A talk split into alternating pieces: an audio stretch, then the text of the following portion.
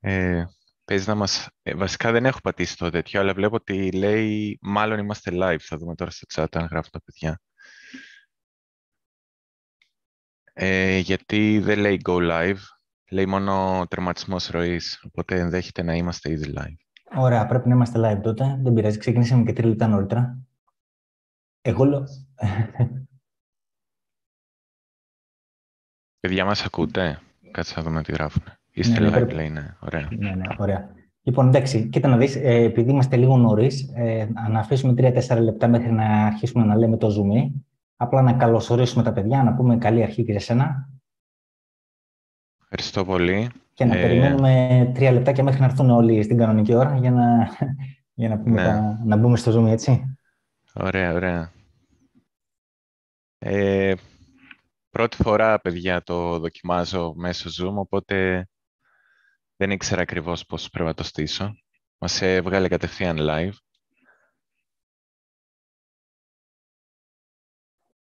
Ωραία, δεν πειράζει, μια χαρά. Μια χαρά να μαζεύονται σιγά σιγά και στο, και στο chat.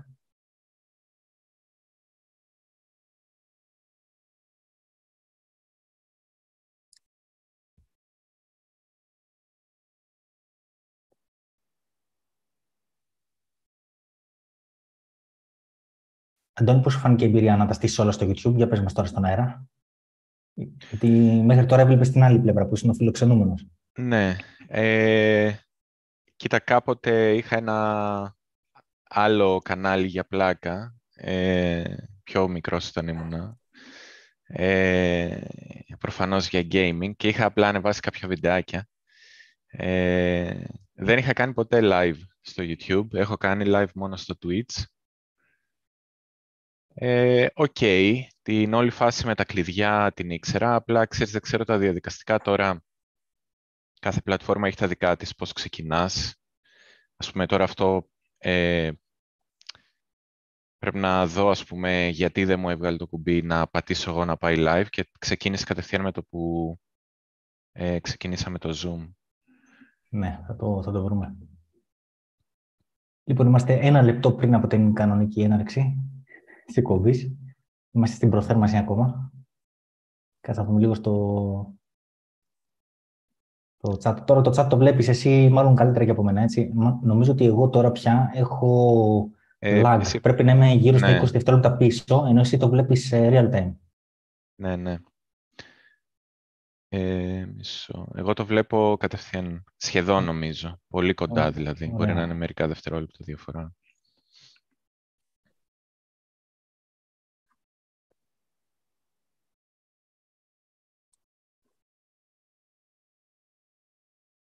Τώρα αυτοί που μπήκανε νωρίς είναι insiders πλέον. Έτσι, έτσι. Αυτοί παραφύλαγαν, ξέρεις, από πριν να ξεκινήσει η κομπή, σου λέει εδώ πέρα είμαστε. Ήταν σαν το τέτοιο, ρε παιδί μου, όπως περίμενα να γίνει release το token. Ναι, ναι, ναι. Είχαν στηθεί για το release, σου λέει τώρα θα βγεις στα ανταλλακτήρια. Ναι. Ή το Black Friday. Το ή θέμα το Black Friday. Μου θυμίζει το Black Friday που κάθονται απ' έξω, ξέρεις πότε θα ανοίξει η πόρτα. ωραία, ωραία, παιδιά, μπράβο. Λοιπόν, εντάξει, 7 πήγε η ώρα. Να ξεκινήσουμε. Ε, 7 δική μου, δηλαδή 8 δική σας. Ναι. Λοιπόν, ωραία. Θες να κάνω ένα... Καλά, μιας και είσαι ο κωδεσπότ, πες εσύ δύο λόγια για αυτούς που ήρθαν τώρα. Ε, λοιπόν, ξεκινάμε και επισήμως αυτή τη φορά από το δικό μου κανάλι, οπότε καλωσορίσατε. Ε, θα το κάνουμε πάνω κάτω εναλλάξει. Θα είναι στο ίδιο... Η εκπομπή θα είναι στο ίδιο playlist. Απλά αφού, το, αφού την κάνουμε μαζί την εκπομπή, θα την περνάμε εναλλάξ ε, από το ένα κανάλι και στο άλλο. Ε, προφανώς τώρα αυτό σημαίνει ότι ε, έχω αρχίσει να, ξέρεις, να ασχολούμαι με το YouTube έστω και για αυτό το live. Άρα οι πιθανότητες να με ξύνει το χέρι μου και να πατήσω το κουμπί, να ανεβάσω κάποιο βίντεο ή να κάνω κάποιο live αυξάνονται. Έτσι πρέπει.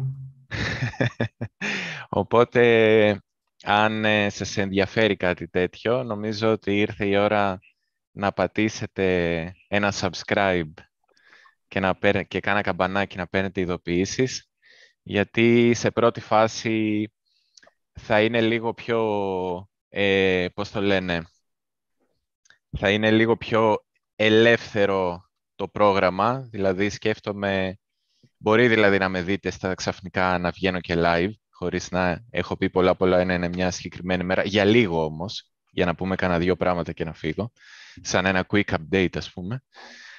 Οπότε όσοι δεν θέλει να τα χάνετε αυτά, ε, subscribe, καμπανάκια και φύγαμε. Ε, θες να πάρεις το, νομίζω, ωραία, πάρε το share. Ναι, ναι. το share, ναι, γιατί μας λένε και τα παιδιά ότι φαίνεται μόνο μαύρη οθόνη και το όνομα αυτόν που μιλάει. Ναι, εντάξει, το ξέρουμε. Τώρα, παιδιά, θα κάνουμε share. Λοιπόν, πιστεύω τώρα να βλέπετε την οθόνη μου.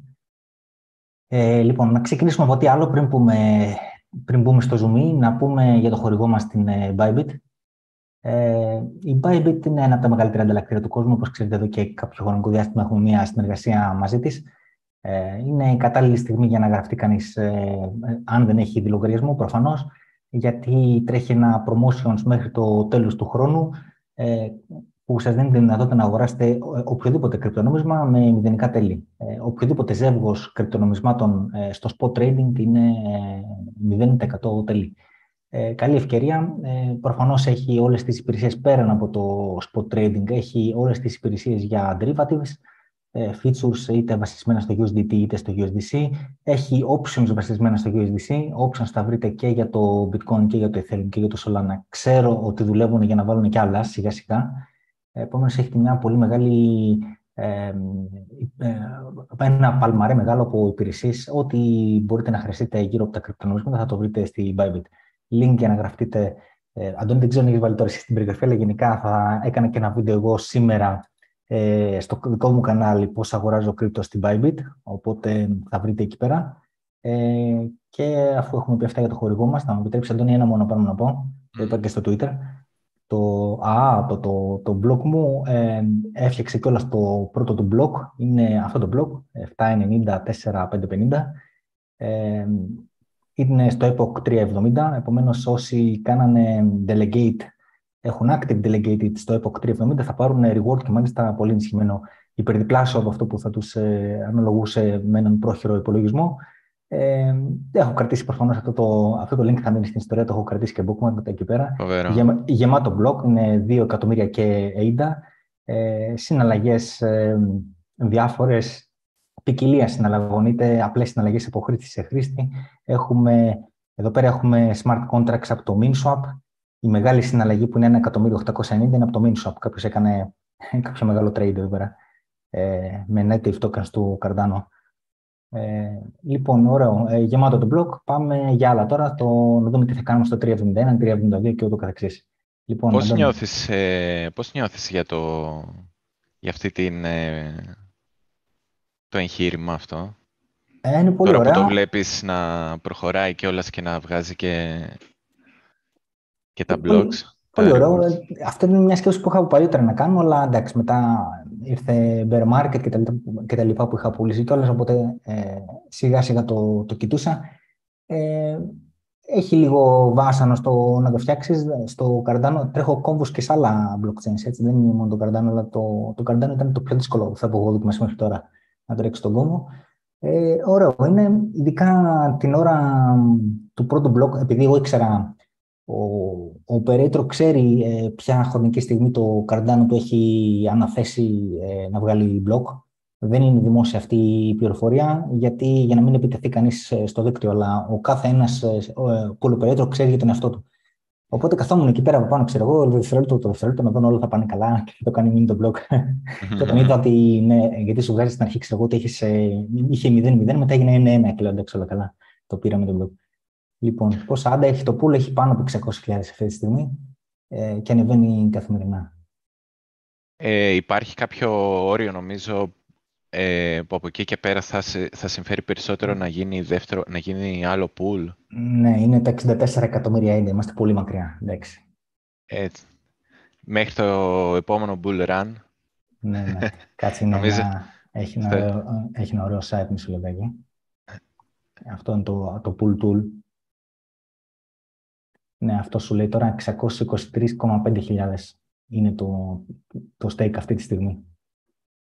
Εντάξει, 189, ναι, 189, ναι, ναι, 189,9 είναι το stake που υπολογίζεται για το τρέχον epoch, που είναι το 370, ενώ αυτό είναι, αυτό είναι για το 372, μετά από δύο epochs. Ε, οπότε, παιδιά, ξέρετε, αν έχετε τίποτα ξεχασμένα άντα, δεξιά και αριστερά. Έτσι, έτσι.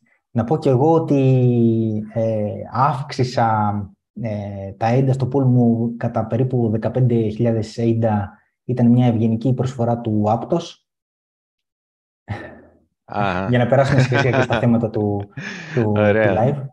Ε, Ντάμ, πάρες το NFT.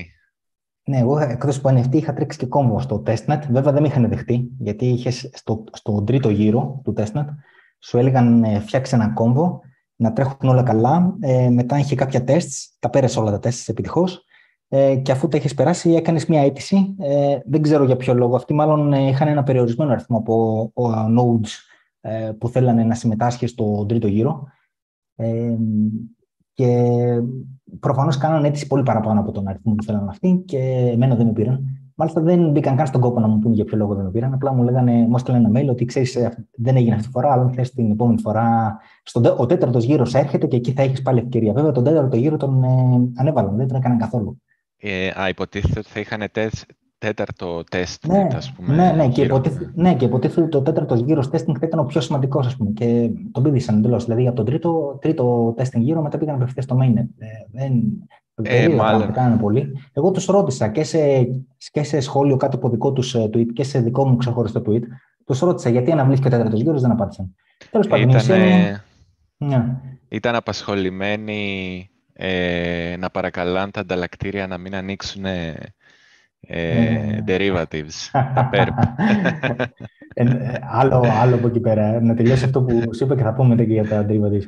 Οπότε εγώ πήρα airdrop και για, το, και για τα NFT που είχα κάνει mint και για το Gombo. Πήγα, μου, μου δώσανε 300 νομίσματα ε, apt, τα οποία όχι μόνο τα έκανα dump από, από τα πρώτα λεπτά που άνοιξε το trading, αλλά μετά τα έκανα και sorting.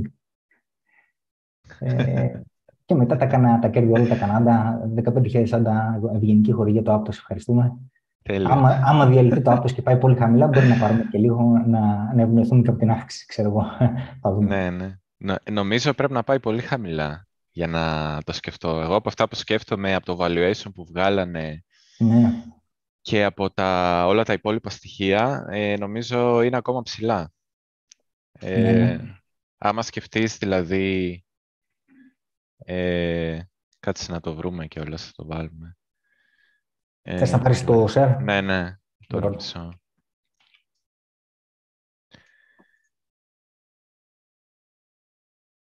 Λοιπόν,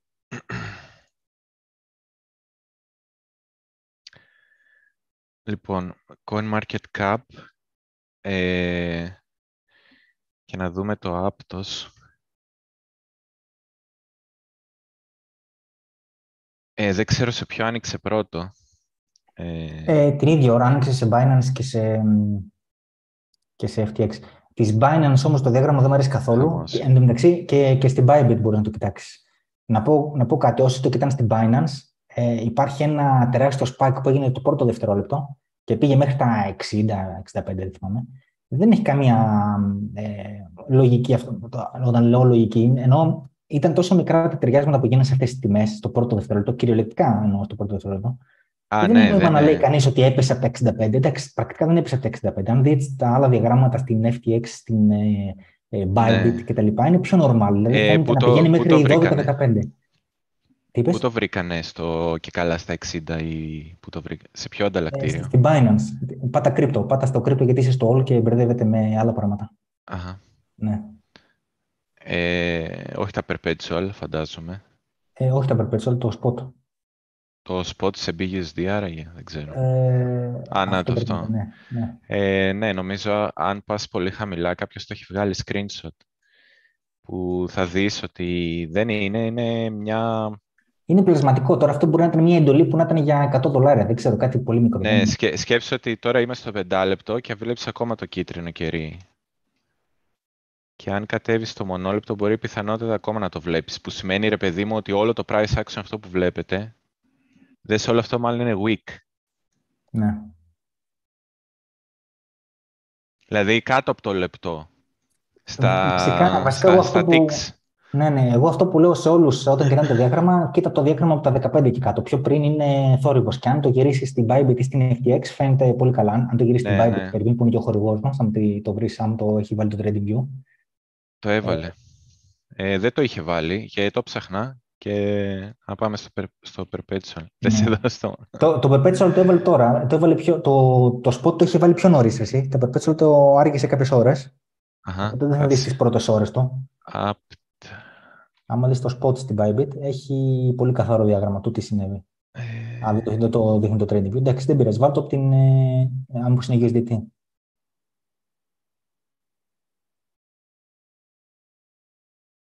Δεν πειράζει, βάλτε την FTX. Βάλτε την FTX. Δεν το έχει. Βάλε το spot της FTX. Έχει πολύ καθαρό διάγραμμα και η FTX. Το spot βάλε. Ωραία. Αυτό είναι το διάγραμμα πρακτικά. Βλέπεις, αυτό πήγε μέχρι 12,50. Με 12,50. Ε, στα περισσότερα, ναι, και σε κάποια ούτε καν. Και πιο Ναι, ναι. χαμηλά. Και, ναι, στην Bybit, ναι, κάπου εκεί 12. Ε, και Ε, εγώ πιστεύω εδώ απλά το κρατάνε τώρα επειδή τα περισσότερα νομίσματα ελέγχονται από τους VCs, από τους ε, venture capitalists, δηλαδή αυτούς που συμμετείχαν στη χρηματοδότηση, στο team κτλ.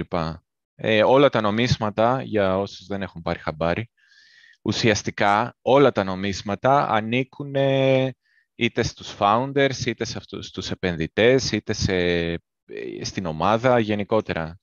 Ε, δηλαδή με το που έγινε release το token, ουσιαστικά αυτοί ε, ε, νταμπάρανε στο, σε όποιον είχε ψηθεί να αγοράσει Aptos πέρα από τα κάτι λίγα airdrop, ας πούμε, δεξιά και αριστερά που είχε πάρει ο καθένας. Τα airdrop τελικά που το διάβασα δεν ήταν λίγα, ήταν 20 εκατομμύρια νομίσματα. Ναι. Ε, εγώ νόμιζα είναι κυρίως το NFT βασικά, που το NFT έκανε 150 Aptos. Ναι. Και άλλα 150 σου δίνανε αν ε, ε, είχες κάνει αίτηση, αλλά δεν σε πήρανε για, για κόμπο. Ναι. Ε, εντάξει, δώσανε πολλά, οπότε ουσιαστικά ό,τι είχε ο κόσμος ήταν αυτό. Αλλά τώρα σκέψτε τα 20 εκατομμύρια στο ένα δις που ξεκίνησε το supply, ε, Ναι. το οποίο είναι, είναι lock το περισσότερο, κατά 82%. Ναι, ναι, αυτό, αυτό ήθελα να πω. Νομίζω ότι το, ότι το, circulation, ε, το circulated supply πρέπει να είναι ξέρω, εγώ, 200 εκατομμύρια, οπότε το 20, 20 εκατομμύρια είναι 10%. Περίπου 10% Ναι. δώσαν σε airdrop, κάπως έτσι. Ε, και πάλι είναι σαν να σου λέει ρε παιδί μου ότι στο release 10% η αγορά θα κάνει αυτό που θέλει και 90% εμείς. Ε, βέβαια, ναι. Κάπως έτσι. Ε, και παρακαλούσαν ουσιαστικά να μην ανοίξει το perpetual γιατί σκεφτείτε ότι όταν ανοίγει το perpetual, δηλαδή τα, τα derivatives, ε, τα futures, short, long, να μπορείς να σορτάρεις να λογκάρεις, ε, το πιο πιθανό είναι ότι κάποιοι θα σορτάρουν και αν το project ειδικά έχει κάποια μελανά σημεία όπως ε, το Aptos και αυτοί που έχουν θέση και θέλουν να τις κρατήσουν επίσης θα σορτάρουν για να κάνουν hedging. Δηλαδή αυτοί Ναι. ξέρουν ότι έχουν μία τιμή ε, και, χε, και χετζάρουν με short έτσι ώστε αν πέσει η τιμή να μην χάσουν χρήματα. Άκου εδώ πέρα να δεις τι έγινε με τα, με τα features. Ε, αρχικά αυτοί είχαν παρεκαλέσει τα ανταλλακτήρια. Α, καταρχήν, πρώτον, που δεν το έχω ξαναδεί ποτέ εγώ. Συνήθως ένα νόμισμα όταν πρωτοβγαίνει θα βγει σε ένα μικρότερο ε, ανταλλακτήριο. Σιγά σιγά, ξέρω εγώ, στην αρχή βγαίνει στο MEXC ή στο Gate.io, κάποιο τέτοιο. Μετά από κάποιο καιρό ε, πάνε σε ένα, ανεβαίνουν η κατηγορία, πάνε σε ένα άλλο πιο μεγάλο ανταλλακτήριο σαν τη Ucoin ε, και στο τέλος καταλήγουν στα πέντε πολύ μεγάλα. Μμμ. Ε, Binance, FTX, ε, Bybit, ε, OK- OKX, ε, αυτά. Ε, και αυτό σε- σε- στην περίπτωση του Aptos πήγε από την αρχή στα πολύ μεγάλα. Ναι. Με τη μία βγήκε την ίδια χρονική στιγμή σε όλα τα πολύ μεγάλα. Ε, δεν έχει ξαναγίνει αυτό. Φανταστείτε πόσα εκατομμύρια δώσανε προφανώς για να το κάνω αυτό. Ένα ανταλλακτήριο δεν συμβάζει έτσι για την ψυχή της μάνας του. Ένα project πληρώνει εκατομμύρια ε, για να γίνει listed. Πόσο μάλλον στα μεγάλα, τα, τα, πολύ, δημόσια, τα πολύ δημοφιλή ανταλλακτήρια. Ε, πρώτο, πρώτο θέμα. Δεύτερον, από ό,τι μάθαμε, παρακαλέσαν αυτοί αυτά τα πολύ μεγάλα ανταλλακτήρια να μην βάλουν από την αρχή τα perpetual στα features, ε, για να μην υπάρχει sell pressure. Γιατί από τα features ο κόσμος τι θα κάνει, λογικά ο κόσμος θα πάει να σορτάρει όταν, όταν βλέπει ένα νόμισμα το οποίο έχει κάνει τόσο hype στο δίκτυο κτλ. Ε, οπότε σου λέει άστο να, να ξεκινήσει καλά, να πάει ψηλά μια-δυο μέρες και μετά βάλτε features. Κάπως έτσι πρέπει να ήταν η αρχική συμφωνία. Έλα όμως που η Binance. Ε, ε, δεν, τέλος πάντων, δεν ξέρω αν είχαν όντως συμφωνία ή ε, με ποιο τρόπο είχε γίνει η δουλειά. Ξέρω ότι η Binance ε, κάποια στιγμή ανακοίνωσε μόνη της ότι εγώ βάζω features. Και μετά από λίγες ώρες ανακοίνωσε και FTX ότι θα βάλω και εγώ features τελικά. ε, βάσει FTX ε, features μέσα σε λίγα λεπτά, επειδή το έβλεπα. Ε, στα πρώτα λεπτά ήμουνα, ε, ήμουνα με το δάχτυλο σκανδάλι για, για short και πάω να δω FTX και είχε ανέβει το founding rate πάνω από μείον 1%. Την ώρα είναι αυτό, έτσι. δηλαδή σε μία ώρα ναι, ναι. Ε, ένας που θέλει να κάνει short σε μία ώρα θα έχει χάσει 1% του, του ποσού του. Ε, φοβερό. Ε, τεράστιο funding rate. Και ξαφνικά, με το που το βλέπω αυτό, και, ε, μειώνονταν συνέχεια. Από, σε απόλυτη τιμή αυξάνονταν. Αλλά το λέω μειώνονταν επειδή ήταν μείον, έτσι. Δηλαδή ήταν μείον 1, μετά μείον 1,001, μείον 1, φαινόταν ότι πολύ γρήγορα θα, ε, θα συνεχίσει να πάει προς τα κάτω. Ε, και κάποια στιγμή το ρίξανε πολύ γρήγορα η FTX το απέσυρε το, το feature. Δεν ξέρω αν το παρατηρήσεις, αν το, αν το έβλεπες live αυτό ή αν το είδες την άλλη μέρα, Αντώνη. Το έριξε. Ε, το δε, δεν, ναι, δεν, ε, δεν το είδα live, δεν με ενδιέφερε. Το, Ήξερα το, περίπου τι θα γίνει. Το συμβόλαιο το ρίξανε. Δεν, εγώ πάλι αυτό δεν το έχω ξαναδεί. Ρίξαν το συγκεκριμένο συμβόλαιο. Δεν υπήρχε. Ε, κάποια στιγμή, κάποια στιγμή έπεσε συνολικά η FTX για λίγο, για λίγα λεπτά, αλλά όταν επανήλθε, το συγκεκριμένο συμβόλαιο της Aptos, το feature perpetuals, δεν υπήρχε. Όλα τα άλλα υπήρχαν. BTC και τα λοιπά υπήρχαν. Είχε πέσει μόνο αυτό. Και μετά από ό,τι λέει, ε, το αποδώσαν σε ένα τεχνικό πρόβλημα και δεν ξέρω τι κατά έγινε. Εντάξει, επειδή Α, στο FTX. Στο, FTX, ναι. Ναι, ναι. Ε, είναι τα κλασικά αυτά που λένε ότι δεν φταίει λέει, το σύστημά μας. Ε, όσοι δουλεύουν με μποτάκια χτυπώντας κατευθείαν το API μας παίζουν μια χαρά. Φταίνε λέει οι browsers, οι browsers του χρήστη. Εν τω ναι, μεταξύ, εγώ ναι. βρήκα και ένα βιντεάκι που το έδειχνε ο άλλος live. Δεν έκανε, λέει, επειδή κάνετε πολλά refresh, αν αργεί να πάρει response ή έχει ένα σύστημα και καλά το API της, ε, της FTX, που αν δει ότι αργείς να πάρεις response ή κάνεις πολλά refresh, σε κόβει. Και καλά αυτός είναι ο μηχανισμός που τους έκοψε. Ναι. Ε, αλλά δεν ήταν θέμα. Ναι, τώρα δεν βρήκαν τέτοια δικαιολογία. Πραγματικά δεν υπήρχε το συμβόλαιο, το είχαν βγάλει. Ναι, ε... εμένα μου φαίνεται χαζό γιατί είδα και live κάποιον, δηλαδή βιντεάκι που το τραβού, τραβούσε άλλος live που είχε ανοίξει θέση και ξαφνικά χωρίς να πατάει τίποτα ρε παιδί μου, έτσι όπως βλέπουμε εδώ την οθόνη, ε, ήταν στο FTX μέσα στο ανταλλακτήριο και μαυρίζει η οθόνη και του βγάζει ένα μήνυμα κάτι πήγε στραβά, ας πούμε, κάτι τέτοιο. Ναι, ναι. Και δεν μπορούσε να ξαναμπεί. Έγινε, το, έγινε το εξής περίεργο. Ε, ενώ η Binance ήταν η πρώτη που είπε ότι εγώ θα βγάλω τα, τα perpetuals, τα features, ε, για κάποιο λόγο, ε, στην ανακοίνωσή της ε, τα features τα έβγαλε, είπε ότι θα τα βγάλω μία ώρα μετά αφού ανοίξει το spot trading. Το spot trading, αν θυμάμαι καλά, ανοίγει στις 2 το πρωί, δεν θυμάμαι. Νομίζω τότε. Και εκείνη την ώρα το άνοιγαν όλα τα μεγάλα ανταλλακτήρια, το spot trading μαζί στις 2. Τα features η Binance είπε μία ώρα μετά, νομίζω τρεις, ε, ενώ η FTX ανακοίνωσε αργότερα ότι θα ανοίξουν τα features, αλλά τα, τα άνοιξε την ίδια ώρα με τα, με τα spot. Δηλαδή για μία ώρα ο μόνος τρόπος να κάνεις ε, features, ε, να σορτάρεις κτλ. είναι στη, στην FTX. Οπότε νομίζω γι' αυτό η FTX το έριξε, το έριξε το συμβόλαιο, ούτως ώστε τουλάχιστον να δώσει στην ομάδα ε, market makers και τα λοιπά πίσω από το άτος άλλη μία ώρα μέχρι να ανοίξει η Binance, τα, τα δικά της features, άλλη μία ώρα μπας και κάνουν ό,τι κάνουν ας πούμε, για, να, για να συγκρατήσουν κάπως την τιμή.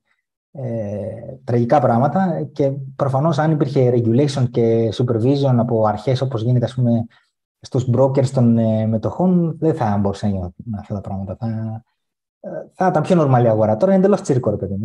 Δεν λέω και οι αγορές των μετοχών έχουν μια ε, δόση τσίρκου και DGen, αλλά εδώ πέρα είναι, έχει ξεφύγει. Δεν, δεν υπάρχει όριο κανένα. Ε, κοίτα, μέσα στις άκρες νομίζω η FTX έχει πει ότι ε, κρατάμε θέσεις σε διάφορα νομίσματα, οπότε deal with it. Και δεν ναι. υπάρχει regulation ότι εντάξει, κρατάμε θέση σε διάφορα νομίσματα και ανά πάση στιγμή μπορεί να τα πάρουμε. Και είναι και λογικό έτσι, γιατί δείχνει.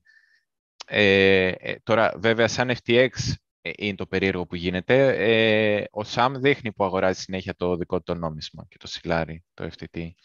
Ναι. Τώρα δεν ξέρω κατά πόσο είναι σωστό αυτό, γιατί σκέψτε ότι τα ανταλλακτήρια έχουν όλες τις θέσεις. Τις Δεν γίνεται τώρα να... Εγώ δεν δέχομαι, ας πούμε, ότι δεν βλέπουν τις θέσεις. Δεν γίνεται αυτό το πράγμα. Σίγουρα τις βλέπουν, αφού έχουν όλα τα ε, Οπότε το να, το να έχεις αυτό το, αυτές, αυτή την πληροφόρηση και να ξέρεις πούμε, ε, πού είναι οι ρευστοποιήσεις θέσεων ή ποια στιγμή ας πούμε, υπάρχει αδυναμία σε μια από τις δύο πλευρές ή στην ε, μεριά των πωλήσεων ή στη μεριά των, των αγορών είναι εντάξει, ε, free money. Ναι. Ε, φοβερό. Ε, για να δούμε τώρα τι θα κάνει αυτό. Άμα, άμα κατρακυλήσει, εντάξει, μπορεί να το πάρεις και από το έδαφος. Εγώ πάντως, επειδή κάποιοι ρωτάνε, ε, γιατί μετά από όλα αυτά που είπα, κάποιοι ρωτάνε πού το αγοράζεις δηλαδή, ε, απλά δεν το αγοράζεις αυτή τη στιγμή. Αγοράζεις, Περιμένεις, κάθε, δεν αγοράζεις. Περιμένεις να δεις ε, και όχι κάποιες ώρες, ημέρες. Περιμένεις να δεις εβδομάδες, μπορεί και μήνες. Ε, ακόμα σκεφτείτε ότι ε, το, το περισσότερο, τα περισσότερα νομίσματα τα έχουν οι VCs και τα πρώτα που θα γίνουν unlock θα είναι πάλι των VCs. Δηλαδή τα staking rewards από, από απλούς χρήστες θα είναι πολύ λίγα και, και θα βγαίνουν πολύ αργά. Για να αλλάξει αυτή η εικόνα μπορεί να πάρει και μήνες. Και μέχρι τότε μπορεί πολύ εύκολα, ακόμα και αυτό που βλέπουμε που έχει κάτσει εδώ και, και υποτίθεται ότι κάνει τώρα στο hourly, στην ώρα, στο ριαίο, κάνει ένα support, να είναι απλά τίποτα, ένα ψέμα. Ναι. Επίσης, επειδή το σορτάρουν πάρα πολύ, είναι πολύ εύκολο κάποια στιγμή να κάνει και κάνα παμπάκι και να πιστείτε ότι «Α, μαν, ναι, τελικά ήταν καλή». Ναι, να γίνει κάνα short squeeze και να, να πείτε «Α, τελικά το 7 λες να ήταν καλή τιμή» και την άλλη φορά που θα πάει στο 7 να το αγοράσετε και να, μετά να πάει στο 1. Ε, εγώ με τα δεδομένα, αν σκεφτείς ότι αυτοί όταν έκαναν, ε, ε, πώς το λένε, ε, ε, όταν γυρνούσαν να βρουν funding από, να βρουν ας πούμε χρήματα από επενδυτές, ε, στο, έβγαζαν ένα paper για να δείξουν τι είναι το Aptos, πόσο καλά θα πάει, ποιο είναι το, η αξία του project κτλ. Αυτοί κάνανε evaluations στο, στο Series A στη σειρά N, α, ε, νομίζω 800, ε, τι ήταν, 800 εκατομμύρια και στο, στον επόμενο γύρο 1,8 δις. Δηλαδή κάπου εκεί ανάμεσα είναι το evaluation, 800 με 1,8 0,8 με 1,8 δις. Αυτή τη στιγμή, αν βάλεις το πόσα νομίσματα υπάρχουν γενικά, άσχετα πόσα είναι αυτή τη στιγμή unlock στην κυκλοφορία, μπορεί να είναι 200 εκατομμύρια.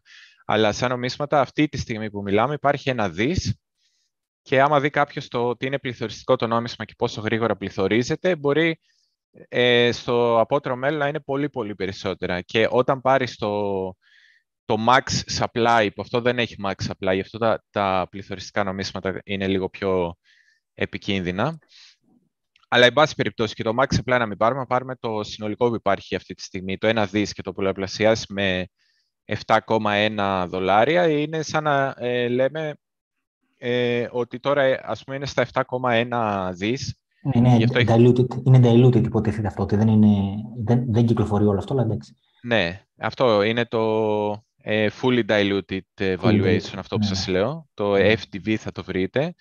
Και ε, ουσιαστικά σου δείχνει αν είναι... Ε, μεταξύ να σε διακόψω λίγο. Ε, υπάρχουν πάρα πολλά σκοτεινά σημεία αυτό το project. Δεν το κοιτάω εδώ και κάποιους μήνες.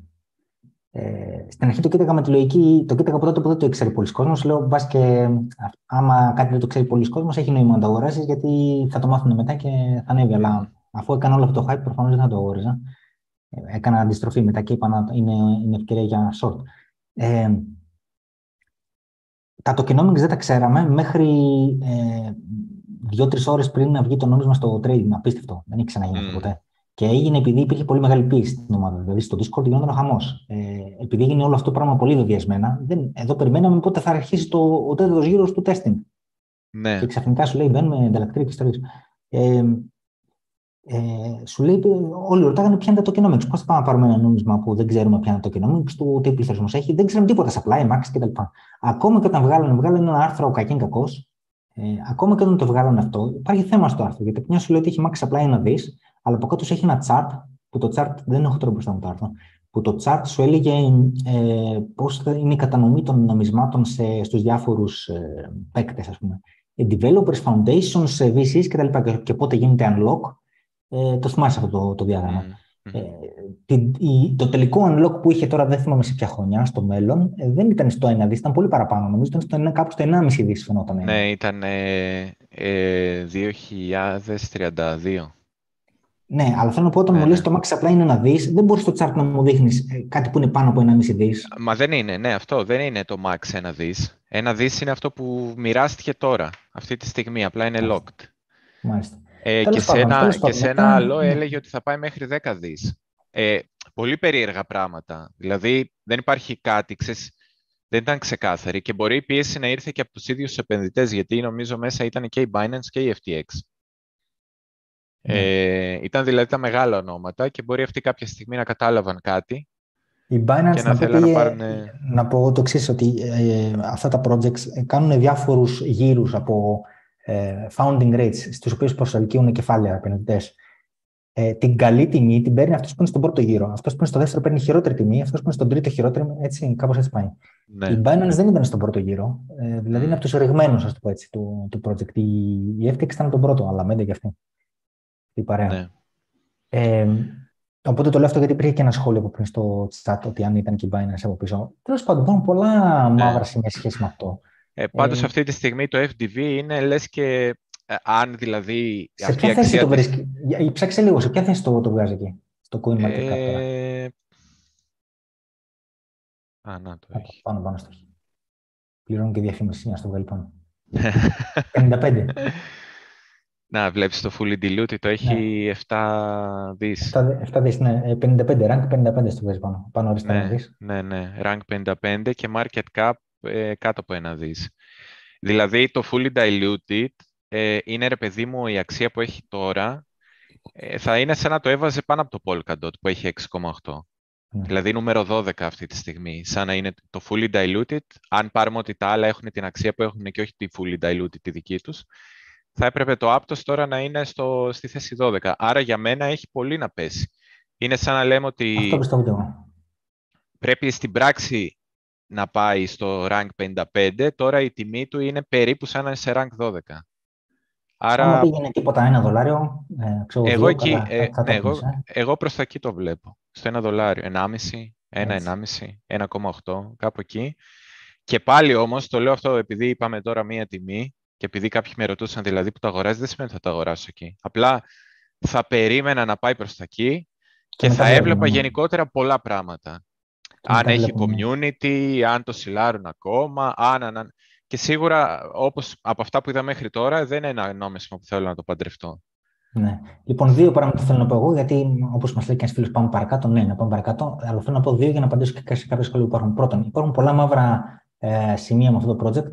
Ε, αυτή τη στιγμή δεν ξέρουμε ποιοι, πόσοι είναι οι κόμβοι. Εγώ έκανα σχετικό ερώτημα. Πόσοι είναι οι κόμβοι που τρέχουν στο mainnet, επειδή γίνανε όλα βεβαιασμένα. Ποιος τους επέλεξε, ε, ποιος τους ελέγχει, υποθέτω ότι είναι όλοι δικοί τους, ότι δεν υπάρχει κανένας από το community. Ε, ε Σαφής απάντηση δεν υπάρχει. Φήμες μόνο υπάρχουν. Αν είναι σωστές οι φήμες, υπάρχουν 101 κόμβοι, ε, οι οποίοι τρέχουν από συνεργάτες δικούς τους, μπορεί να είναι και οι ίδιοι. Και λέω ότι για να τρέξει ένα κόμβο τους έβαλαν να υπογράψουν μια ε, συμφωνία ε, στα νησιά Cayman. Δεν ξέρω τι τρελά πράγματα διαβάζουν. Δεν, δεν βγάζουν νόημα. Mm. Δεν είναι blockchain project αυτό που δεν μπορούσε να τρέξεις ένα κόμβο. Κανονικά, οποιοδήποτε θέλει πρέπει να μπορεί να τρέξει κόμβο. Ωραία. Ναι. Δεν μπορεί να σου λέει ότι δεν μπορείς να τρέξεις κόμβο. Άλλο στο testnet που εντάξει για κάποιους λόγους μπορεί να σου πει έχω κάποιους περιορισμού. Ε, στο mainnet δεν γίνεται. Το δεύτερο που θέλω να πω, γιατί ρωτάνε όλοι τώρα, ε, τώρα έγινε μόδα αντών τα airdrops. Πώς θα πάρουμε airdrop και από ποια άλλα project θα πάρουμε airdrop. Και ξεκίνησαν και στο Twitter διάφοροι influencers και τέτοια και λένε ε, ξέρεις, ε, έχασες το airdrop του Atos, δεν πειράζει, γιατί έρχονται τώρα καινούργια, πέντε καινούργια project, πάρτε από εκεί το, το airdrop. Υπάρχει, και υπάρχει και σχόλιο και στο δικό μας το chat, ότι πείτε ρε παιδιά, τι να κάνουμε να πάρουμε και εμείς τα airdrop. Παιδιά, και υπήρχε και μια τρέλα πριν βγει το Aptos που βγαίνουν διάφοροι και στο YouTube και λέγανε συμμετέχετε στο testnet. Υπήρχε ένα faucet στο testnet που σου έδινε, ξέρω εγώ, νομίσματα Aptos του testnet τα οποία δεν έχουν καμία αξία. Μόνο και μόνο για να πας να δοκιμάσεις ε, να παίξεις δεξιά και αριστερά ε, και να κάνεις συναλλαγές σε NFT, σε οτιδήποτε άλλο τέτοια είχαν φτιάξει αυτοί. Και λέγανε διάφοροι από το YouTube ότι ξέρεις, κάνω το αυτό και μάλλον θα σου δώσουν airdrop. Δεν πάει έτσι. Γενικά, ούτε σε, αυτές τις, σε, αυτές, σε αυτούς τους δύο κατηγορίες ανθρώπων που δώσαν το airdrop, δεν ξέραμε ότι θα πάρουμε airdrop. Δεν το κάναμε για να πάρουμε airdrop. Ε, το airdrop θα το πάρει αυτός που δεν θα ξέρει ότι θα πάρει airdrop ε, σκεφτείτε λίγο αυτό. Βγάζει λογική. Αν είναι όλοι να ξέρουμε ότι θα πάρουμε ένα airdrop και πάμε όλοι ένα εκατομμύριο άτομα να πάρουμε το airdrop, το airdrop δεν θα μας το δώσουν γιατί δεν έχει καμία αξία. Αν στα ναι. δώσουν, θα, επειδή θα διαρρηθούν σε πολλά κομμάτια, το ποσό θα είναι ελάχιστο. Οπότε δεν θα πεις εσύ ποτέ στο δίκτυο ότι εγώ ξέρεις πήρα ένα airdrop ε, τόσης αξίας για να κάνει μετά σούσουρου, να κάνει hype κτλ. Άρα δεν έχει νόημα να στο δώσει το airdrop, αν είστε πολλοί αυτοί που θα το πάρετε. Ναι, άρα, έτσι λοιπόν, είναι. άρα λοιπόν πας να κάνεις κάτι άλλο που έχεις στο μυαλό σου, όπως να τρέξεις ένα κόμβο, κάτι να πειραματιστείς με το δίκτυο, να δεις τι κατά αυτό. Ε, και το airdrop θα σου έρθει σαν side effect, χωρίς να το περιμένεις. Εντάξει, οπότε να μην. ε, Εντάξει, airdrop ίσον κόσμος. Εντάξει, το κόσμος έχει μια άλλη λογική. Δίνει, κάνει stake τα νομίσματα του κόσμου, του Atom, και σου δίνει airdrop τα νομίσματα των άλλων εφαρμογών. Τέλος πάντων. Ε, και εκεί ακόμα ε, πολλές φορές δεν είναι όλα γνωστά. Δηλαδή για να πάρεις το airdrop ή για να πάρεις τη- μια πο- κα- συγκεκριμένη ποσότητα airdrop τι πρέπει να κάνεις. Και υπάρχει αρκετή σπέκουλα εκεί. Στα airdrop δηλαδή υπάρχει αρκετή σπέκουλα το τι από όλα πρέπει να κάνεις. Αυτά που είναι στάνταρ ε, δίνουν πολύ μικρά airdrop συνήθως. Ε, Ναι. ε, έχει πολλά με τα airdrop, αλλά δεν είναι... Είναι αυτό που λες εσύ. Ε, συνήθως υποτίθεται είναι ότι αυτοί που συμμετέχουν μέσα από όλα αυτά που κάνουν ε, παίρνουν ένα δωράκι, αλλά δεν, ε, δεν, δεν ξεκινάει με τη λογική θέλω να σου δώσω ένα δώρο, κάνε ένα, δύο, τρία. Ναι. Ε, και μιας που Λοιπόν. μιλάμε για alts, ναι. ε, έβαλα υπάρχει, λίγο και ένα, εδώ υπάρχει το... και ένα ερώτημα που λέει πώς ξε, ξεκινήσατε με Aptos και όχι με BTC. Ε, Ξεκίνησα με Aptos γιατί είναι αυτό το οποίο τρέιντάρει τις τελευταίες μέρες. Όλοι έχουν τρελαθεί με το, με το Aptos και το airdrop του Aptos. Ναι, ναι. Και ίσως είναι και χειρότερη στιγμή τώρα, γιατί με αφορμή αυτό πάω λίγο στο, ε, στο Total 2, αν δεν κάνω λάθος. Ναι, Total 2. Ε, που είναι, ρε παιδί μου, το, ουσιαστικά εκτός από το BTC όλα τα alts.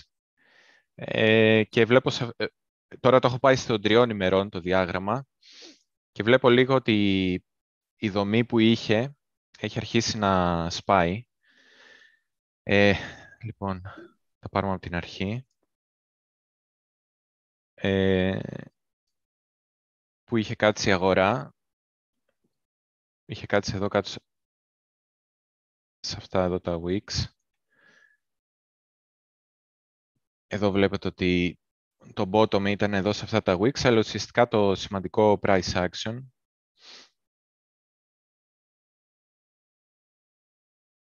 το σημαντικό price action είναι αυτό εδώ το κερί.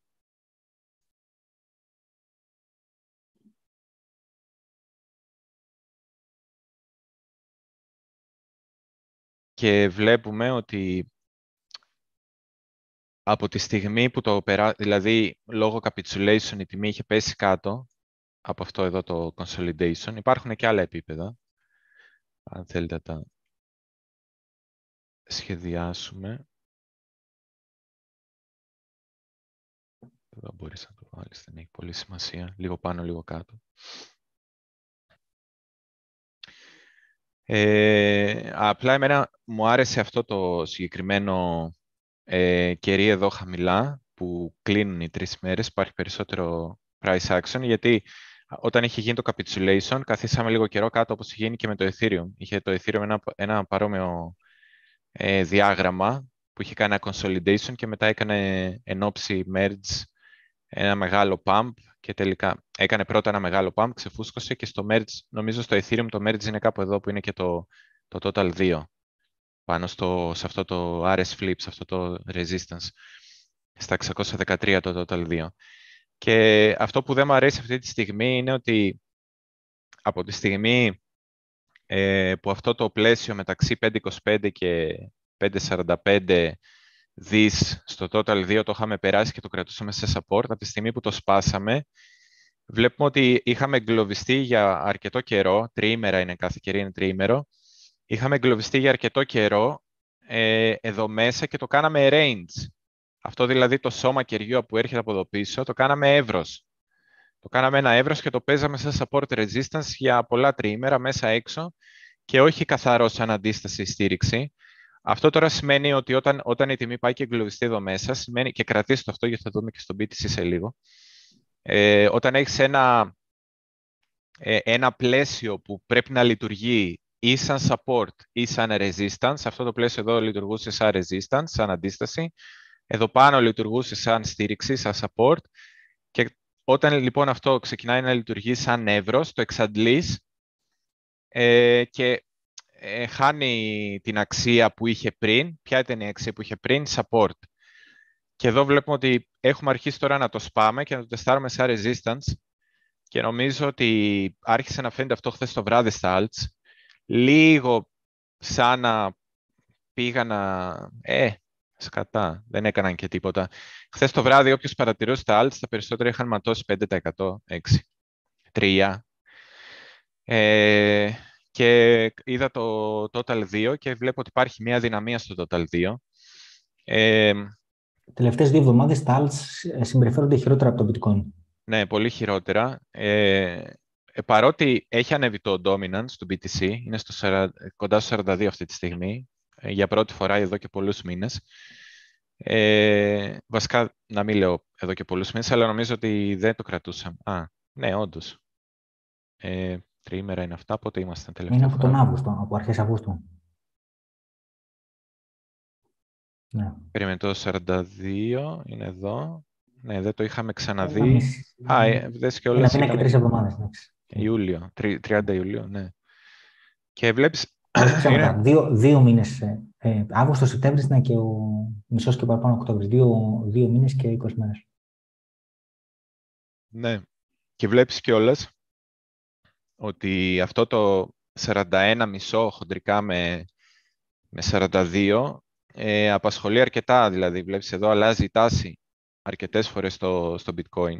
Ας πούμε εδώ ήταν breakout level, δηλαδή ένα επίπεδο που με το σπάσαμε το 42 ε, εκτοξεύτηκε το dominance. Και εδώ ε, το σπάσαμε, το τεστάραμε, το τεστάραμε και μετά εκτοξεύτηκε το dominance. Οπότε εδώ υποψη... μας υποψιάζει το dominance ότι μπορεί να γίνει κάτι αντίστοιχο και να δούμε κάνα τέτοιο σκηνικό ε, που είσαι και να δούμε, ξέρω εγώ, κάνα τέτοιο σκηνικό.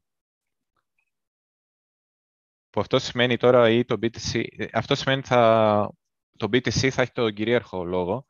Οπότε, ενώ τον τελευταίο καιρό είχαμε πει σε κάποιο live ότι η βλακεία κάναμε που δεν πήραμε alt στην πτώση του Ιουνίου, ε, αρχίζω να σκέφτομαι ότι μπορεί να ήταν το τυράκι εκείνο ε, για κάποια περίοδο, να παίξουν με τα alts, να μαζέψουν τη ρευστότητα και τώρα βασικά δεν υπάρχει ρευστότητα στην αγορά και τα άλλα χρειάζονται ρευστότητα για να τρέξουν. Αυτή τη στιγμή στην αγορά δεν υπάρχει ρευστότητα, δεν υπάρχουν ούτε πολιτές ούτε αγοραστές και την πληρώνεται alts. Εγώ αυτό καταλαβαίνω και ίσως τελικά να μην είναι πολύ καλή στιγμή για πολύ μεγάλα ανοίγματα στα alts.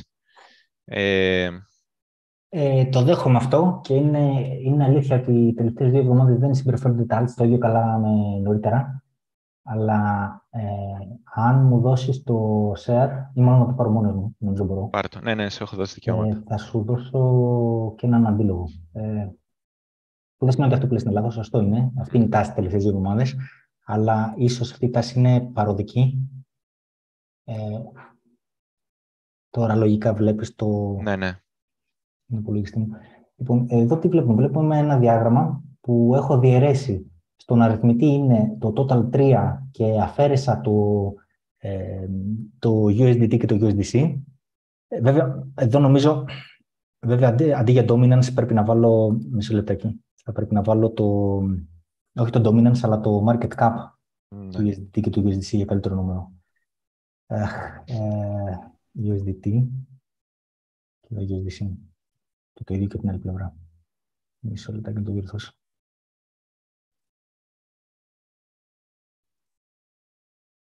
Λοιπόν, βλέπουμε εδώ να βγάλω και τα RSI γιατί είναι πολύ φορτωμένο και, δεν, ε, και υπάρχει βαβούρο μεγάλη. Λοιπόν, ε, ημερήσιο διάγραμμα. Στον αριθμητή έχω το total 3, είναι το market cap όλων των alts ε, πρακτικά, βασικά όλων των cryptos εκτός bitcoin και ethereum. Και μάλιστα έχω αφαιρέσει το market cap του USDT και του USDC ως τα δύο μεγαλύτερα κρυπτονομίσματα. Θα ήθελα να μπορώ να αφαιρέσω και τα υπόλοιπα, Αντώνη, BUSD κτλ. Αλλά δεν τα βρίσκω στο TradingView. Δεν ξέρω αν υπάρχει κάποιο ticker να με ενημερώσετε. Ε, ναι, και όταν έψαχνα δεν τα βρήκα.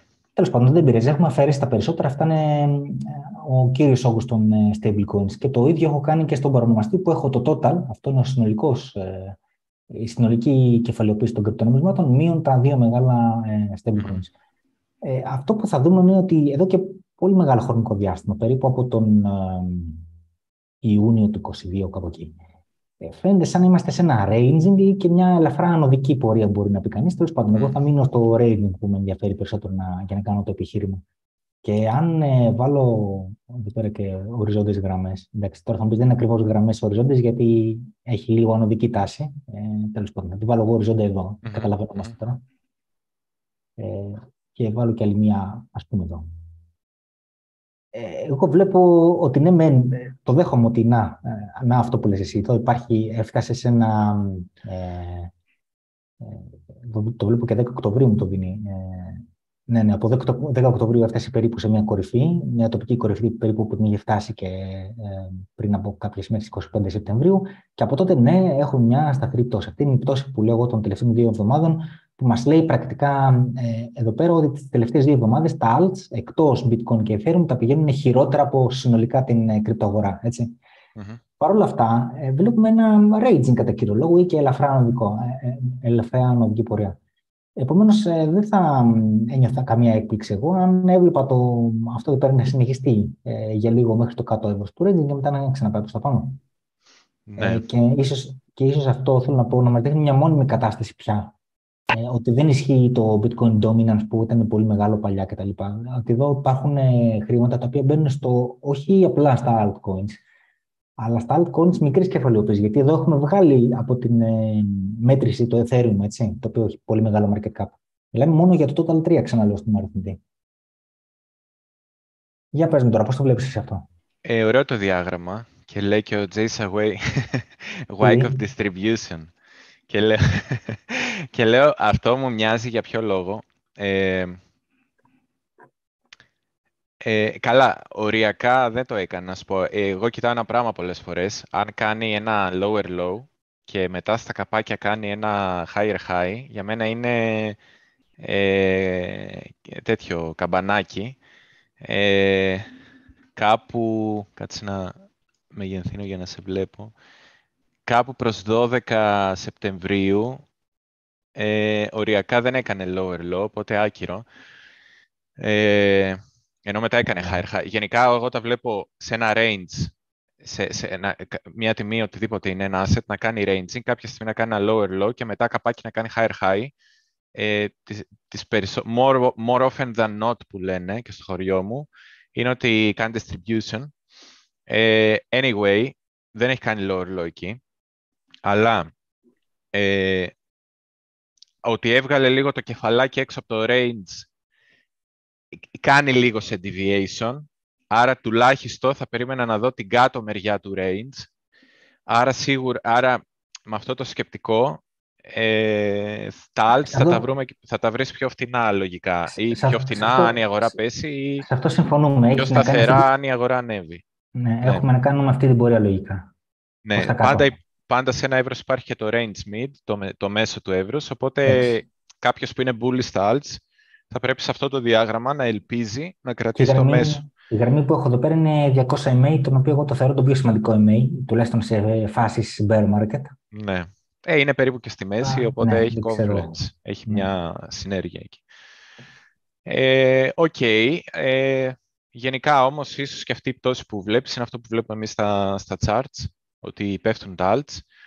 Ε, εγώ γενικά θα πρόσεχα αυτή την περίοδο, γιατί εγώ είμαι και πιο bearish, έτσι. Οπότε αν εγώ περιμένω γενικότερη πτώση των αγορών, σημαίνει ότι για μένα αν έλθει αυτή η πτώση, τα alts θα είναι αυτά που θα ματώσουν περισσότερο από όλους. 4% το BTC, 12% τα alts κάτω. Παράδειγμα, θα γίνει σφαγή. Ε, οπότε εγώ που είμαι πιο bearish και, και το βράδυ κοιμάμαι σε καταφύγιο, ε, ε, προσέχω με τα alts και αποφεύγω αυτή τη στιγμή να είμαι τοποθετημένος. Και κάποια μεγάλα alts και άρχισαν να δείχνουν αδυναμία. Δεν ξέρω αν θες να δείξεις κάτι άλλο εδώ. Όχι, όχι, αυτό θέλω να μόνο σου πάρε το σε. Ε, το πάμε λίγο ανάποδα σήμερα. Εγώ πάντως αυτό λέω, ότι υπάρχει και αυτή... Ναι. Εγώ πάντως λέω ότι αυτό υπάρχει και αυτή η ανάγνωση, ότι απλά είμαστε σε ranging και κάποια στιγμή φτάνουμε στο ελάχιστο πούμε, του ranging και θα πάει προς τα πάνω. Και ότι ενδεχομένως αυτό να παρουσιάζει μια εικόνα ε, αλλαγής δομής της αγοράς πια. Ναι. Ε, Πάντως και εγώ με αυτό που βλέπω το ότι έχουμε κάνει ουσιαστικά αυτή την περιοχή εδώ πάνω. Θα του βάλουμε κάτι άλλο να φαίνεται λίγο περισσότερο. Ότι αυτή την περιοχή εδώ την έχουμε κάνει πλέον αντίσταση. Ε, θα περίμενα και εντάξει, οριακά τώρα αυτό δεν θεωρώ ότι κρατιόμαστε από πουθενά. Δηλαδή, εγώ θα περίμενα να δούμε ή ένα τεστ εδώ στα 4,75 ε, ή ένα τεστ στα 4,55 δις στο Total 3. Βέβαια, βέβαια, βέβαια ε, ναι, αυτό πήγα να πω ότι εσύ κοιτάς Total 2, ενώ εγώ κοιτάω Total 3. Ε, Total 2, ναι, ναι. ναι. Εδώ, αυτό, εδώ αυτό, αλλάζει λίγο, ναι. αυτό αλλάζει λίγο τα πράγματα, γιατί εγώ ας πούμε αφαιρώ το bitcoin και το ethereum μαζί ναι. από όλα τα άλλα, ενώ εσύ αφαιρείς μόνο το bitcoin. Ξέρεις, αλλάζουν λίγο ναι, ναι. Εγώ έχω μέσα και το ethereum. Δηλαδή εγώ πιστεύω αν γίνει σφαγή και στο ETH θα γίνει σφαγή. Δηλαδή εγώ πιστεύω και στο ETH. Ε, οπότε τα 4,75 είναι εκεί που θα έρχεται και ο, νομίζω 200 είναι αυτό, 200 week MA ε, και είναι και εδώ που έκλεισαν τα κεριά τις προηγούμενες φορές. Στο τρίμερο θυμίζω ότι είμαι, ε, γιατί είναι πιο καθαρό το τρίμερο, γι' αυτό συγκεκριμένα έβαλα το τρίμερο. Τα άλλα ε, δεν έχουν πολύ... Ε, έχουν και εκείνα levels, απλά εδώ φαίνεται πολύ πιο εύκολα καθαρά τα levels για λίγο short to mid-term, δηλαδή προσεχώς ρε παιδί μου και όχι πολύ μακριά το τι θα γίνει. Ε, και αν φτάσουμε πάλι στο κάτω μέρος της δομής, εξαρτάται τι θα έχει κάνει το bitcoin. Αν το bitcoin πέσει, νομίζω ότι θα τη σπάσουμε αυτή τη δομή κάτω από τα 4,55 και μετά αναγκαστικά ψάχνεις στο, στο weekly, σας το λέω από τώρα δεν υπάρχει τίποτα.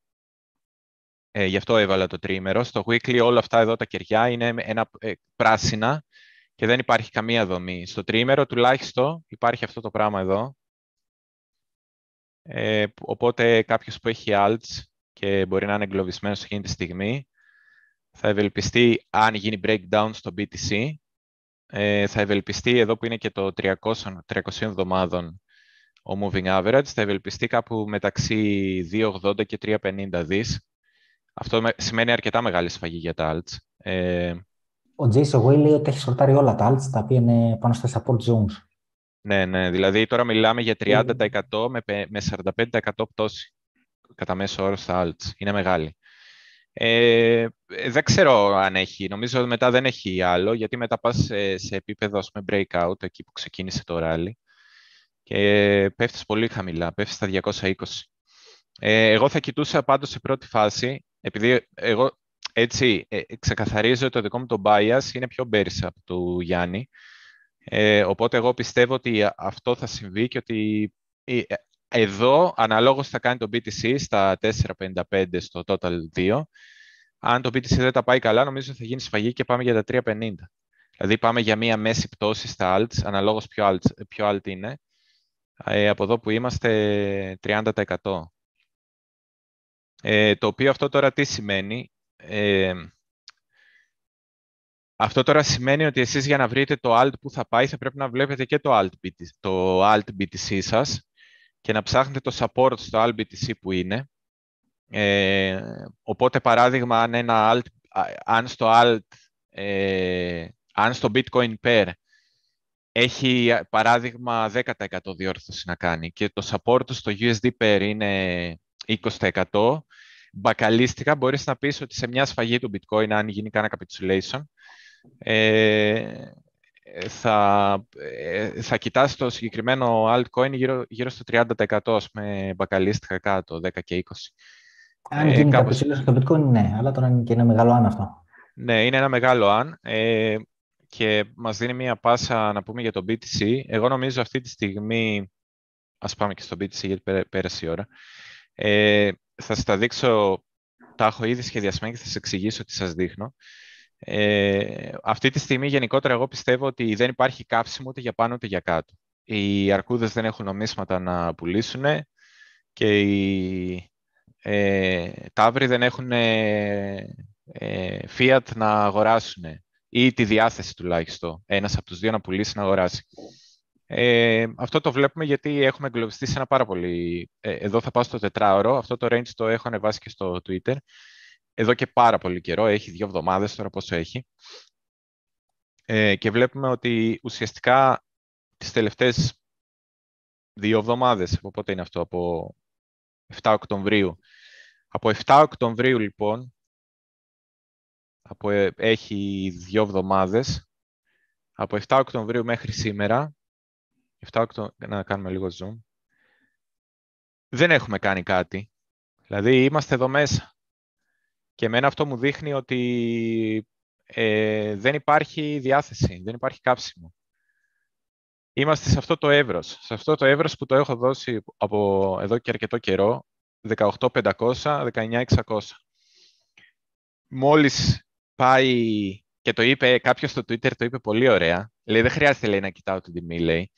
Μπαίνω στο Twitter και άμα δω ότι πάμε στα 28, άμα όλοι γράφουν 28 και ότι πάμε στα 28 χιλιάρικα, ξέρω λέει ότι η τιμή είναι 19.600 ή λίγο παραπάνω. Αν όλοι γράφουν στο Twitter πάμε στο 0, ξέρω λέει ότι πλησιάζουμε στα 18,5. Οπότε και σκέψτε το περισσότερο και όλας είναι ακόμη πιο στενό. Δηλαδή είναι περίπου 18.900. Το περισσότερο price action είναι 19. 19 με 19.600. Ε, οπότε, ε, εγώ αυτό που κατάλαβα δύο εβδομάδες σε αυτό το σκηνικό ε, είναι ότι δεν υπάρχει αυτή τη στιγμή τρόπος να φύγουμε από εδώ. Οι αρκούδες δεν θέλουν να πουλήσουν, είναι πολύ φτηνό για να πουλήσουν. Ε, οι τάβροι δεν έχουν ή δεν θέλουν να πάρουν άλλο ρίσκο, να αγοράσουν κι άλλο και είμαστε εγκλωβισμένοι. Άρα πρέπει να βρεθεί τώρα ένας καταλήτης. Τώρα ποιος θα είναι αυτός ο καταλήτης; Και εγώ προσπαθώ, είναι η ερώτηση του ενός εκατομμυρίου. Όποιος βρει ποιος, και πέσει μέσα στο ποιο, θα, ποιο πράγμα θα είναι ο καταλήτης, μπορεί να βγάλει ένα εκατομμύριο στο, στο, με το που γίνει breakout, να ανοίξει ένα long με τεράστιο leverage, ένα short με τεράστιο leverage. Άμα ξέρει τον καταλήτη, θα, θα, πάρει, θα γίνει εκατομμυριούχος. Αλλά εγώ νομίζω ότι χρειάζεται ένας καταλήτης αυτή τη στιγμή. Ε, μπορεί να είναι οτιδήποτε. Μπορεί να είναι γεωπολιτικά, μπορεί να είναι ε, μακροοικονομικά, μπορεί... αλλά σίγουρα θα πρέπει να είναι κάτι που δεν το περιμένει η αγορά. Ε, αν το περιμένει η αγορά, ε, δεν θα ε, δεν θα μπορέσει να παίξει, γιατί ας πούμε ο CPI ε, δεν ε, λειτουργήσε, γιατί η αγορά ήξερε για το CPI, ήξερε για τον πληθωρισμό. Ε, οπότε, περίμενε ρε παιδί μου, σου λέει, ε, λίγο χειρότερο από το αναμενόμενο. Ε, ε, μας τα έχεις πρίξει τέλος πάντων. Φαντάζομαι δηλαδή ότι η αγορά είναι ένας άνθρωπος που είναι έτσι πολύ emotional, πολύ συναισθηματικός. Είναι σαν να λέει, ε, εντάξει ρε αδερφέ, μας έχεις πάρει τα ούμπαλα με αυτόν τον πληθωρισμό. Ε, δεν έπεσε όσο περιμέναμε, έπεσε λιγότερο. Κάτι τρέχει στα γύφτηκα τώρα, παράτα μας. Και δεν έγινε τίποτα με λίγα λόγια. Πρέπει να γίνει κάτι που η αγορά δεν το περιμένει και θα μείνει με το στόμα ανοιχτό. Εκεί θα πάρει directional bias, δηλαδή θα τραβήξει μια κατεύθυνση προς τα πάνω προς τα κάτω ε, και εκεί πέρα ε, θα καταλάβουμε, ας πούμε, ε, ε, γι' αυτό εγώ αυτή τη στιγμή δεν βιάζομαι να τοποθετηθώ και περιμένω αυτό το directional bias, να δω τι θέλει να κάνει η αγορά. Μέχρι να σπάσει αυτό το range και ακόμα καλύτερα, ε, αυτό τώρα είναι στο τετράωρο που σας δείχνω, ε, βλέπετε πώς έχουμε εγκλωβιστεί και αυτό ακόμα το κερί που βλέπουμε εδώ και λέει κάποιος «Ω, ξεκίνησε». Μπορεί να σταματήσει εδώ. Δεν, ε, ε, δηλαδή, πραγματικά δείτε πόσα κεριά που ήταν ε, εδώ, ας πούμε, μαζέψαμε τα χαμηλά. Εδώ αυτό ήταν τόσο μεγάλο το ξέσπασμα, γιατί μαζέψαμε τα χαμηλά. Φτάσαμε μέχρι 81% και για να το δείξω στο daily να καταλάβετε τι μαζέψαμε. Σκεφτείτε ότι εδώ πέρα σε όλη αυτή την περιοχή, ή μάλλον έχει ένα άλλο, άλλο πολύ ωραίο εργαλείο, ε, που είμαστε, Όχι. Ε, το ε, αυτά, νομίζω είναι. Μέχρι να το βρεις, Αντώνη, να σχολιάσω λίγο εγώ. Αυτό ναι, το ναι. πολύ μεγάλο wick εκεί πέρα και προς τα κάτω και προς τα πάνω που έγινε μέσα σε μια μέρα μας αποδεικνύει ότι στην αγορά έχουν μείνει μόνο οι traders και οι market makers φυσικά. Σου λέει εντάξει, πήραμε τη ρευστότητα από κάτω. Ε, πρώτα έγιναν squeeze long, μετά η short και μετά ήρθε πάλι στα ίσια το διάγραμμα.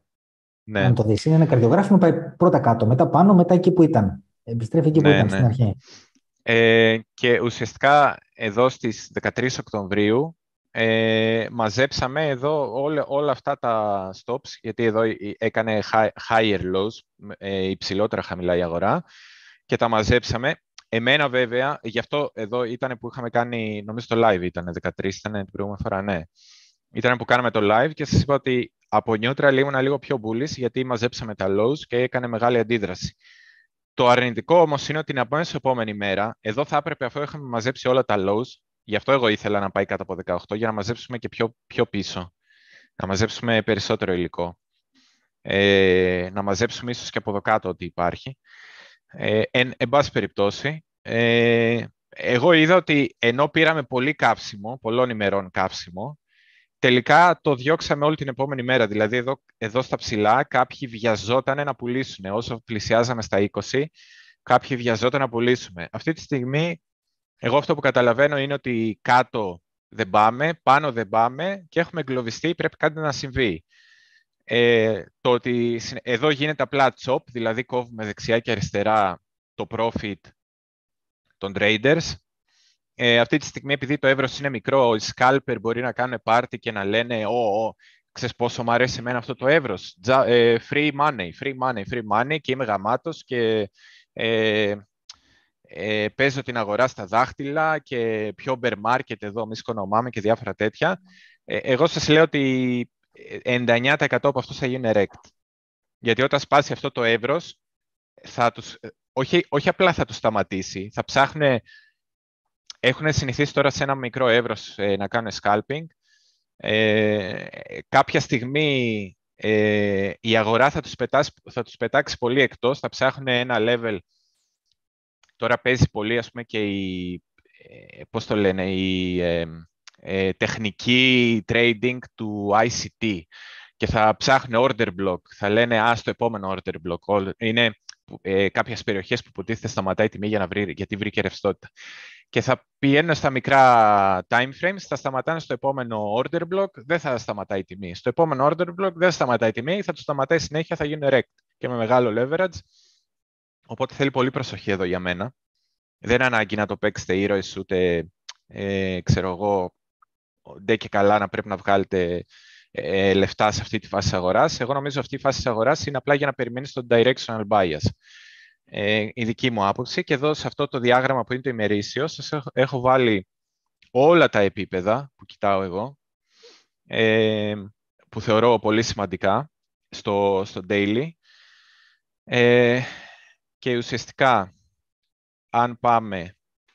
Ε, ε, ουσιαστικά, εγώ έτσι χοντρικά στο daily και μετά να πάμε μάλλον στα πιο μεγάλα για να φανεί πιο καθαρή εικόνα, αλλά εδώ πολύ χοντρικά για να καταλάβετε τι είναι όλα αυτά.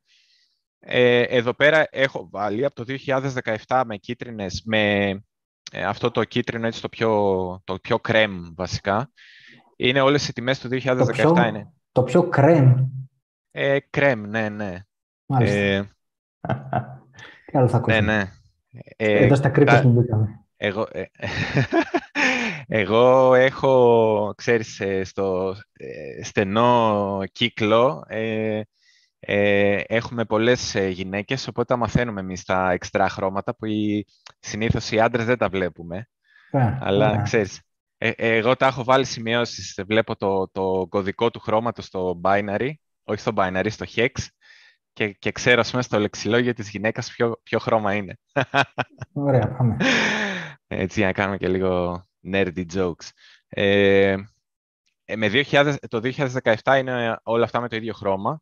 Και εγώ αυτό που βλέπω ότι είναι αυτή τη στιγμή η τιμή είναι κάτω από όλα τα, τα κλεισίματα, είτε ήταν η κορυφή του 2017, είτε ήταν εκεί που έκλεισε το ημερήσιο κερί της κορυφής του 2017, ήταν εκεί που έκλεισε ε, το κερί της βδομάδας. Και αυτή τη στιγμή το έχουμε κάνει αντίσταση και τα τρία. Δηλαδή, αν πάω πίσω, ε, αν πάω πίσω στο 17, μισό,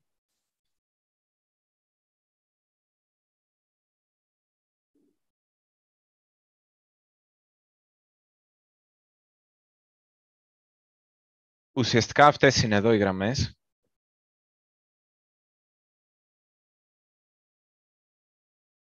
που είναι το κλείσιμο της ημέρας, το top, και εδώ αυτή η γραμμή είναι το κλείσιμο της εβδομάδας. Αν το γυρνούσα δηλαδή στο weekly, εδώ ήταν το κλείσιμο της εβδομάδας. Και αυτή τη στιγμή το price action είναι από κάτω.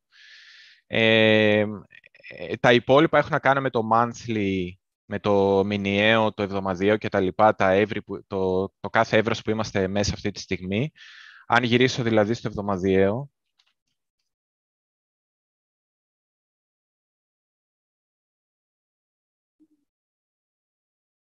Αν γυρίσω δηλαδή στο εβδομαδιαίο και φύγει το πολύ κερί και η πολύ βαβούρα, ε, βλέπουμε ότι ε, λοιπόν Ε, ε, βλέπουμε ότι εδώ αυτή η κίτρινη γραμμή είναι εδώ που πολλές εβδομάδες Μισό. Θα αρχίσω να σβήνω σιγά σιγά ό,τι είδαμε. Θα αρχίσω να σβήνω ό,τι είδαμε, είναι πιο εύκολο. Εδώ η, η κίτρινη γραμμή είναι από τις εβδομάδες, τα κλεισίματα, είναι η εσωτερική εβδομάδα που λέμε, δηλαδή από αυτό το πράσινο κερί, μετά το capitulation, που καθόρισε ένα μεγάλο εύρος. Ε, καθόρισε ένα μεγάλο εύρος, το οποίο είναι όλο αυτό. Όλο αυτό. Και βλέπουμε ότι το κάτω μέρος του, και αυτό το έχουμε κάνει αντίσταση σε εβδομαδιαίο επίπεδο, εδώ και εβδομάδες μάλιστα, μία, δύο, τρεις, τέσσερις, πέντε. Αυτή τη στιγμή το μόνο που μας κρατάει, κάναμε ένα deviation προς τα έξω, μια απόκληση, ξαναμπήκαμε μέσα και αυτή τη στιγμή φαίνεται να μας κρατάει, ε, είναι το range low στο daily. Το range low στο daily είναι δηλαδή τα 18.900, άρα σβήνω και αυτά τα highs για να αρχίσει να χαλαρώνει λίγο. Το μόνο που μας κρατάει είναι αν ξαναγυρίσω στο daily και δούμε το price action όλου του bear market, όλου του bottom του bottoming μέχρι τώρα που έχουμε κάνει. Είναι από εδώ έρχεται, από τη μέρα του capitulation το κλείσιμο και είναι τα 18.900 που φαίνεται ότι μας κρατάνε και είναι το μόνο πράγμα που μας κρατάει εδώ και πάρα πολύ καιρό. Το έχουμε τεστάρει άπειρες φορές. Ε, είναι αυτό που λέω συνέχεια ότι δεν μου αρέσει. Τέσσερις, εδώ δεν ξέρω πόσες φορές το μετράτε αυτό. Πέντε, έξι, εφτά, δεν ξέρω. Όσο και να το μετρήσει είναι πολύ δύσκολο να πεις ότι κάποιος φοβάται εδώ και ε, δεν είχε την ευκαιρία κανένας να αγοράσει. Νομίζω απλά δεν υπάρχει αυτή τη στιγμή ρευστότητα. Γι' αυτό είναι και μικρές κινήσεις. Και αν σβήσουμε και αυτά, ε, εδώ λέω στο, στην μπλε περιοχή, λέω September Monthly Candle Body, οπότε μου δίνει πάσα το διάγραμμα να πάω στο μήνα. Και στο μηνιαίο εδώ βλέπουμε μία ιστορία αρκετά ξεκάθαρα, ε, η οποία λέει, να βγάλω και αυτά να μην μας μπερδεύουν, αυτές οι γραμμές ε, είναι από το πιο κοντινό price action, ε, αλλά δεν έχει νόημα, θα σας δείξω τώρα τι εννοώ. Αυτό ήταν το μέσο του ημερήσιου εύρους, αυτό ήταν όλο το ημερήσιο εύρος. Εδώ είναι το μηνιαίο. Το μηνιαίο λοιπόν είχαμε κάτσει για πολύ καιρό και είχαμε κρατήσει χοντρικά τα 20 χιλιάρικα, που χοντρικά ήταν και το top του προηγούμενου κύκλου. Τα είχαμε κρατήσει σαν support στο monthly. Επειδή το monthly είναι ένα μεγάλο χρονικό πλαίσιο, προφανώς δεν κρατήσαμε ακριβώς το all-time high, κρατήσαμε περίπου το all-time high. Ε, χωράει, ας πούμε, στο monthly ένα συν πλήν, αλλά το είχαμε δημιουργήσει ένα support. Εδώ φαίνεται ότι το μήνα Σεπτέμβριο το σπάσαμε και αυτή τη στιγμή το μήνα Οκτώβριο έχουμε βέβαια άλλες 10 μέρες μπροστά μας. Ε, φαίνεται ότι το τεστάραμε σαν αντίσταση και έχω πάρει λοιπόν όλο το εύρος, έχω αγκαλιάσει σε ένα εύρος όλο το Σεπτέμβριο, όλο το Σεπτέμβριο ε, και λέω ότι είναι ένα εύρος αυτό το monthly candle body, δηλαδή του κεριού το σώμα και σκέφτομαι εγώ τώρα το εξής. Έχουμε κάνει ε, αντίσταση το top του προηγούμενου κύκλου. Το κλείσιμο της ημέρας του top, το κλείσιμο της εβδομάδας του top του προηγούμενου κύκλου. Ε, έχουμε κάνει αντίσταση το monthly ε, support που δημιουργήθηκε από το, από το τελευταίο price action, που είναι όλα αυτά περίπου στην ίδια τιμή, περίπου στα 20 χιλιάρικα, 19.800, 19.900, 20 χιλιάρικα όλα εκεί. Ε, και ακόμα και στο εβδομαδιαίο, που εγώ πολλές φορές μιλάω για τα 19.600 που είναι, σας πήγα σε ένα άλλο διάγραμμα γιατί το έχω έτοιμο, στο εβδομαδιαίο που δείχνω την εσωτερική εβδομάδα, που είναι το εύρος που σας έδειξε στην εσωτερική εβδομάδα, και λέω τα 19.600 και την εσωτερική εβδομάδα, δηλαδή και αυτή την ε, δομή της αγοράς που εγώ ακολουθώ πολύ γιατί μας έχει βγάλει ασπροπρόσωπους πολλές φορές στο bear market μέχρι τώρα και αυτήν ακόμα την έχουμε κάνει αντίσταση. Άρα από 19.600 χοντρικά μέχρι ε, 20.000, οτιδήποτε υπάρχει είναι αντίσταση. Άρα εγώ αυτή τη στιγμή τι κάνω, περιμένω ή να δούμε ε, τουλάχιστον ένα τεστ στο, κοντά στα, κάτω από τα 18, να το πω έτσι, κάτω από τα 18 να τεστάρουμε το προηγούμενο low ε, ή να πάρουμε directional bias, δηλαδή να φανεί μια τάση, αλλαγή τάση της αγοράς, μια δύναμη στην αγορά, αν σε, μικρό, σε μικρά time frame ε, δούμε εδώ πάνω κάτι να συμβαίνει. Και αυτό εννοείται δεν το δούμε στο monthly, δηλαδή ε, εδώ πες φτιάξαμε ένα support που έγινε resistance, μια στήριξη φτιάξαμε που έγινε αντίσταση. Αν δούμε τον επόμενο μήνα ε, να μαζεύει τα χαμηλά και να κλείνει πάνω από τα 20, σε επίπεδο ημέρας αυτό θα φαίνεται αρκετά ξεκάθαρα. Δηλαδή ξαφνικά θα δούμε κάτι τέτοιο, λόγω έτσι, παράδειγμα. Πες ρε παιδί μου ότι πες ότι σπάμε και το παλιό low, φτάνουμε μέχρι τα 17, 100, 200. Ε, κάτι κάνουμε εδώ και φεύγουμε και αρχίζει το price action πάνω από τα 20. Ε, για μένα το entry θα ήταν αφού σπάσαμε όλα αυτά τα resistances ε, που είναι από πάνω μας. Και η διαφορά δεν είναι μεγάλη. Και το, το καλό με, με αυτή την αντίληψη είναι ότι ενώ προηγουμένως ε, ε, το δικό μου το directional bias ερχόταν από ένα πολύ μεγαλύτερο εύρος που έπρεπε να περιμένω ε, πολύ καιρό, θα, θα έπρεπε να περιμένω βασικά ε, μία όχι και τόσο ευνοϊκή αλλαγή τάσης στο, στο daily range, στο ε, ε ημερήσιο εύρος και να μπω πάνω από τα 22.600. Τώρα, επειδή, επειδή η εξέλιξη της τιμής ήταν τόσο χάλια για πολύ καιρό, μπορώ να πάρω bias πολύ πιο χαμηλά. Δεν χρειάζεται δηλαδή το bias ότι η αγορά γυρνάει προς τα πάνω. Δεν θα το καταλάβω από τα 22.600, θα το καταλάβω πολύ πιο σύντομα. Μπορεί ακόμα και από τα 20.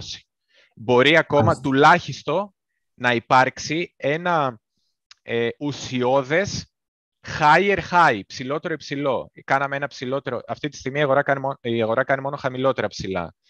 Δηλαδή είχαμε, ξαναβγάζω το μαγνήτη, είχαμε αυτό, ένα ψηλό, χαμηλότερο ψηλό, χαμηλότερο ψηλό. Άρα εγώ τώρα μπορώ, ε, λόγω του ότι το price action ήταν πάρα πολύ κακό, η αγορά πλέον μου δίνει το δικαίωμα να αποκτήσω bias, αν, ε, νούμερο ένα γιατί σπάσαμε όλα τα resistance από πάνω μας και νούμερο δύο γιατί κάναμε κάποιο είδους higher high. Ε, οπό... Έλα ρε. Ε, εντάξει, το καταλάβαμε. Το καταλάβατε.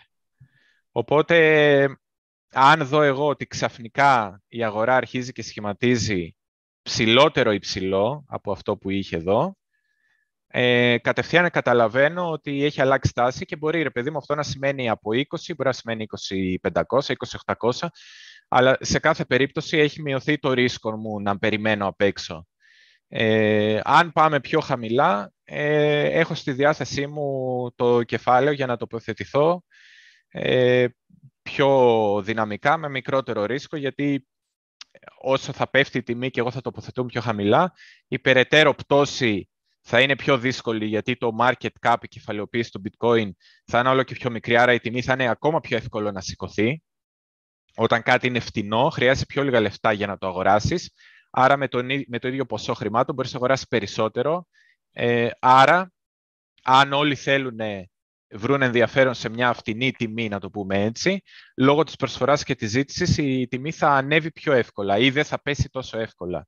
Άρα καταλαβαίνετε ότι το ρίσκο μειώνεται όσο πέφτει η τιμή στο να πέσει ακόμα περισσότερο, γιατί είναι πιο εύκολο να την κρατήσεις και φυσικά μειώνεται και το ενδιαφέρον ε, πώλησης. Ε, οπότε, ε, ναι, α, και αυτό που λέω το 2020 breakout είναι ουσιαστικά αυτό που εδώ στο το 2020, είναι εκεί που ξεκίνησε το rally. Φτάσαμε κοντά στο all-time high, φάγαμε ένα rejection και τη στιγμή που σπάσαμε τα 19.446, 50, ξέρω χοντρικά, ε, άρχισαν τα πολύ μεγάλα κεριά, το πολύ δυνατό ράλι. Οπότε το κρατάω και αυτό σαν τιμή και βλέπω και ότι όλος τυχαίως πέφτει ακριβώς το κλείσιμο του Σεπτεμβρίου. Δηλαδή εδώ άμα ξαναγυρίσουμε στο monthly, δες πως ταιριάζουν καμιά φορά κάποια πράγματα. Ωραίο. Το, το σεβάστηκαν, δηλαδή κάποιοι το κοιτούσαν το breakout level, το είχαν σαν σημείο αναφοράς και το monthly προσπάθησαν να το κλείσουν ας πούμε, εκεί να μην πέσει και κάτω από το σημείο που ξεκίνησε το bull run του 20. Για να μην γίνει πάρα πολύ bearish στο price action, να δοθεί άλλη μια ευκαιρία αυτό το μήνα.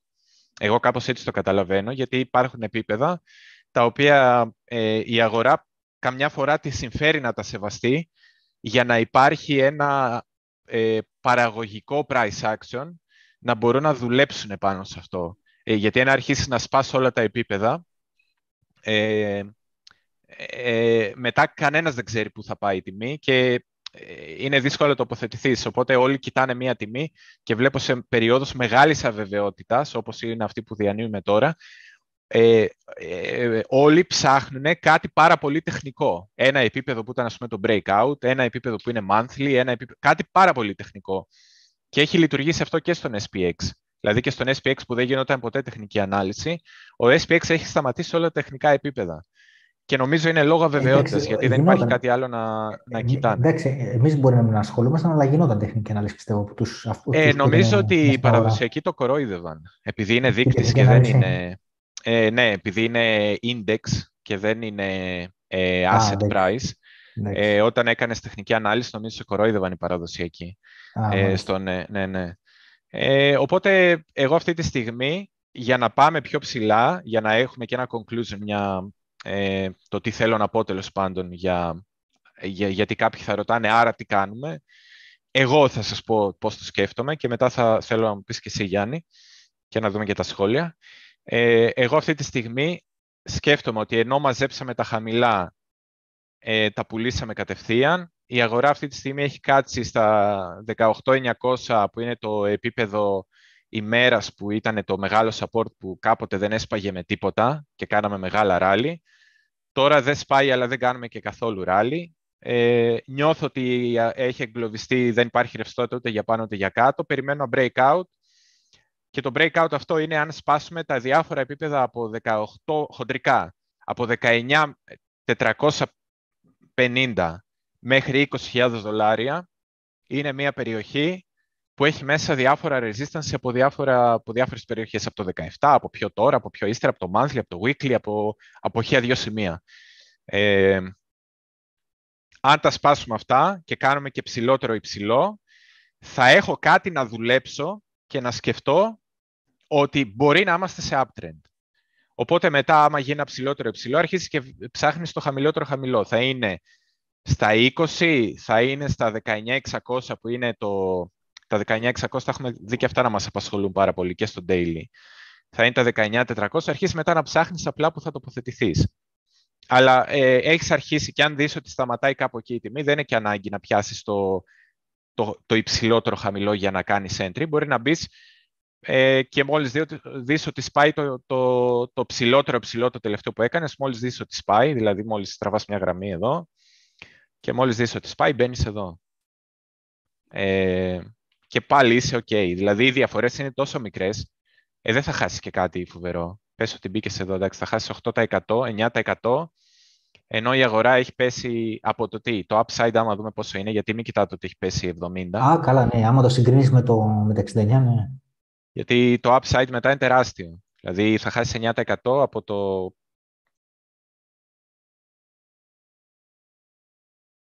από το 256%.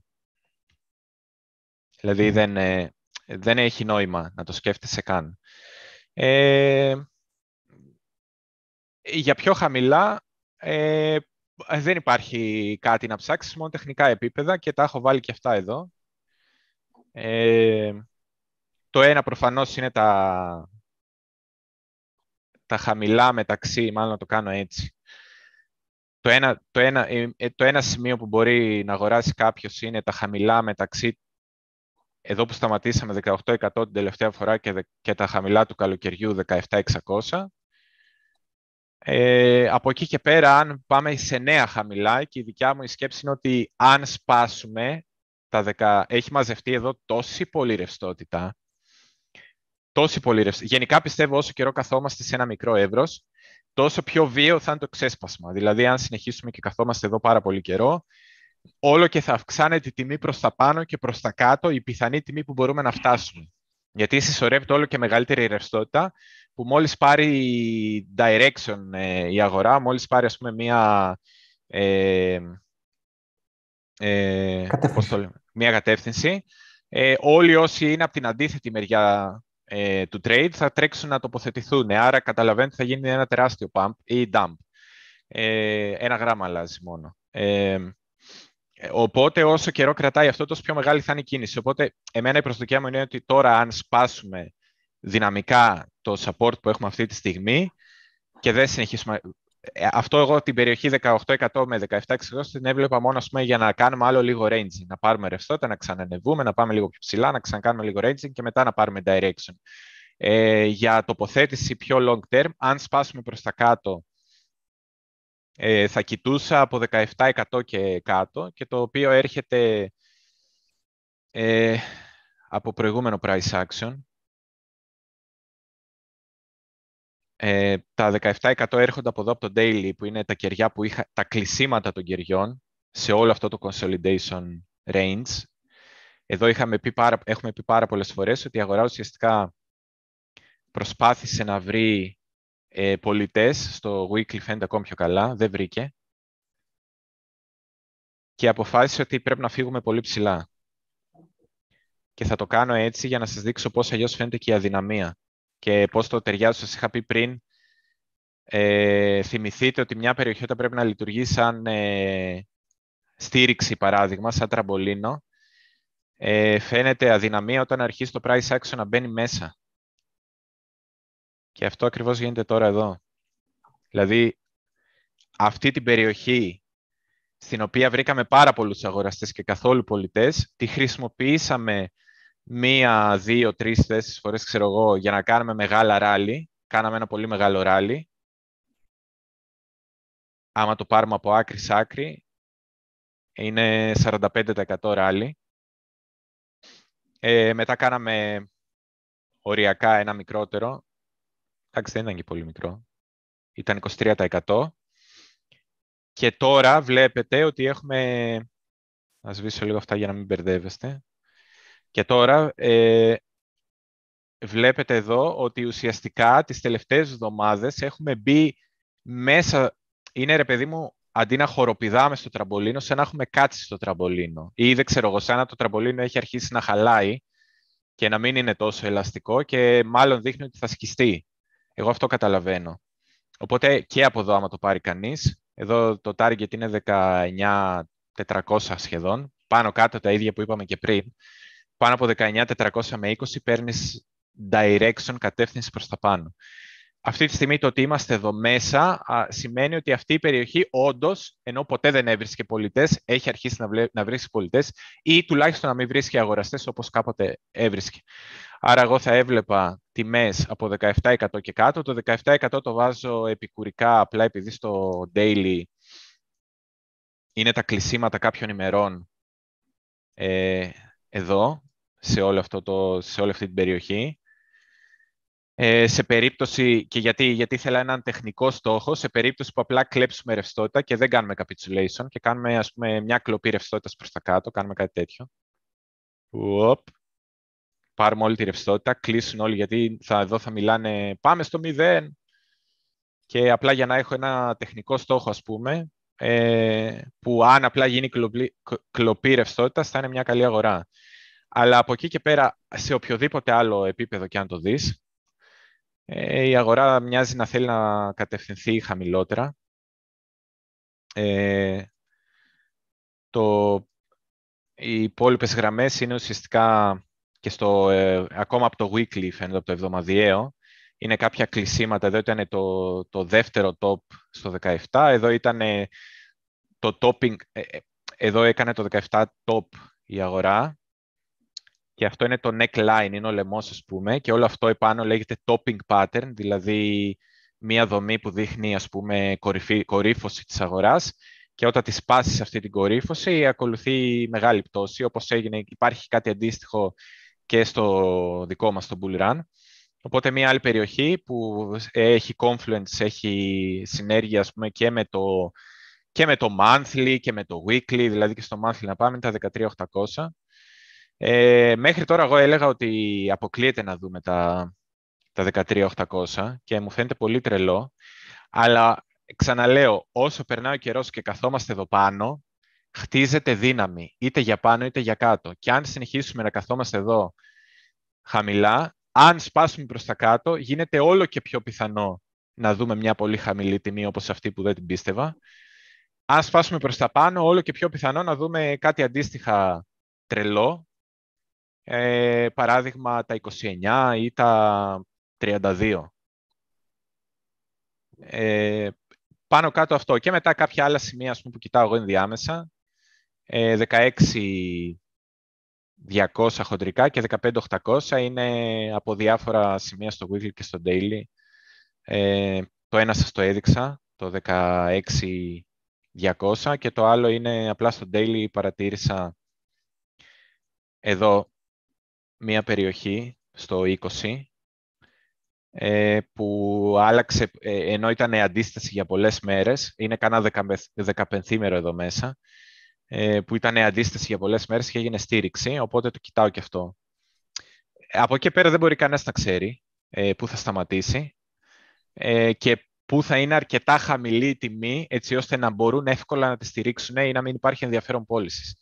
Και ακόμα ένα σχόλιο για να δώσω πάσα, γιατί το έχω πάρει μονορούφι. Ε, να πω εδώ ότι ε, να πω εδώ ε, ότι ένας καταλήτης που σκέφτηκα ότι θα μπορούσε να παίξει είναι το οι miners, γιατί βλέπω ότι στο hash rate, το hash rate έχει εκτοξευτεί πάρα πολύ ψηλά σε σχέση με το που είναι η τιμή και κάνουμε συνέχεια all time high. Ε, και ε, ε, αυτό τώρα κάτι σημαίνει ή ότι θα έχουμε ένα πολύ βίαιο ξέσπασμα προς τα πάνω ή ότι θα έχουμε μια πολύ μεγάλη διόρθωση. Ε, δεν ξέρω πού μπορούμε να δούμε το διάγραμμα του, ε, βασικά υπάρχει και σαν indicator, δεν θυμάμαι. Ε, hash ribbon λέει το indicator. Ε, στο έβγαλε, ναι, το πρώτο πρέπει να είναι. Α, τώρα δεν θυμάμαι, υπάρχουν διάφορες εκδοχές βέβαια. Ε, σου έβγαζε 5-6, δεν θυμάμαι τώρα ποια είναι. Ναι.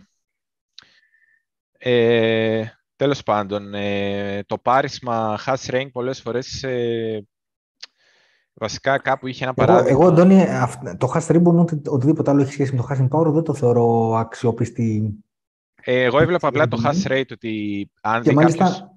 Και μάλιστα να σου πω κάτι. Ναι, ε, Έχω ναι. κάνει και βίντεο. Ε, ήταν ή τέλη Ιανουαρίου, αρχές Φεβρουαρίου, που όλοι λέγανε Α, ξέρεις, ανεβαίνει το hash rate και άρα θα πάει πάνω η τιμή του bitcoin, γιατί έτσι δίνει το hash ribbon και κάτι τέτοιο. Ναι. Και είχα κάνει βίντεο και έλεγα προσοχή, δεν, ε, δεν τα βρίσκω ε, λογικά. Ε, hash ribbon δεν κοιτάω εγώ. Κοιτούσα το hash θα δώσω, Θα το, ξανακάνω, θα το ξανακάνω tweet αυτό, γιατί το θεωρώ επίκαιρο. Ναι. Ότι ναι, πρέπει ναι, να σταματήσουμε να κοιτάμε τα hash rates, ε, να σταματήσουμε να σκεφτόμαστε ότι έχουν σχέση με την τιμή. Παλιά μπορεί να είχαν, ε, αλλά όχι πια. Ε, πάντως, ε, αν προσέξεις κάποιο στο παρελθόν, στο 2017 υπήρχαν ε, περίοδοι που η τιμή του bitcoin είχε πέσει ε, είχε φτάσει σε ένα σημείο, είχε βρει ας πούμε, κάποια στήριξη. Το hash rate συνέχισε να αυξάνεται πάρα πολύ και τελικά έσπασε εκείνο το επίπεδο. Ε, παίζει να ήταν κοντά και στα 6 Αυτό ή να ήταν πιο μετά, δεν θυμάμαι. Να ήταν νομίζω κάπου στα, μετά το bottom, κάπου μετά τα 12. Ε, είχε πέσει στα 8, στα 10 και είχε, το hash rate συνέχισε να ανεβαίνει. Και από τα 10 νομίζω ξαναπέσαμε σταδιακά πιο χαμηλά. Ε, αλλά υπάρχουν παρόμοια παραδείγματα. Εμένα μου λέει αυτό ότι το, ότι το hash rate συνεχίζει να ανεβαίνει ε, και η τιμή δεν ανεβαίνει, σημαίνει ότι ένας από τους δύο είναι λάθος αυτή τη στιγμή. Ε, πρέπει αυτοί κάποια στιγμή να συμφωνήσουν. Ή η τιμή θα ανέβει ή το hash rate θα πέσει μαζί με την τιμή. Όταν πέφτει το hash rate, συνήθως πέφτει και η τιμή. Ε, εγώ, υπάρχει... δεν το, εγώ δεν το θεωρώ έτσι. Ε, το θεωρώ ότι είναι τελείως ε, ανεξάρτητο. Ε, εμένα, ε, πάντως η δικιά μου η σπέκουλα μου λέει ότι το, ε, το, hash, ε, το hash rate ότι ανεβαίνει και το difficulty ότι ανεβαίνει αυτή τη στιγμή, η σπέκουλα καθαρή τώρα αυτό που σας λέω, αυτή τη στιγμή οι miners ε, προσπαθούν να πετάξουν έξω αυτούς που δεν θα αντέξουν.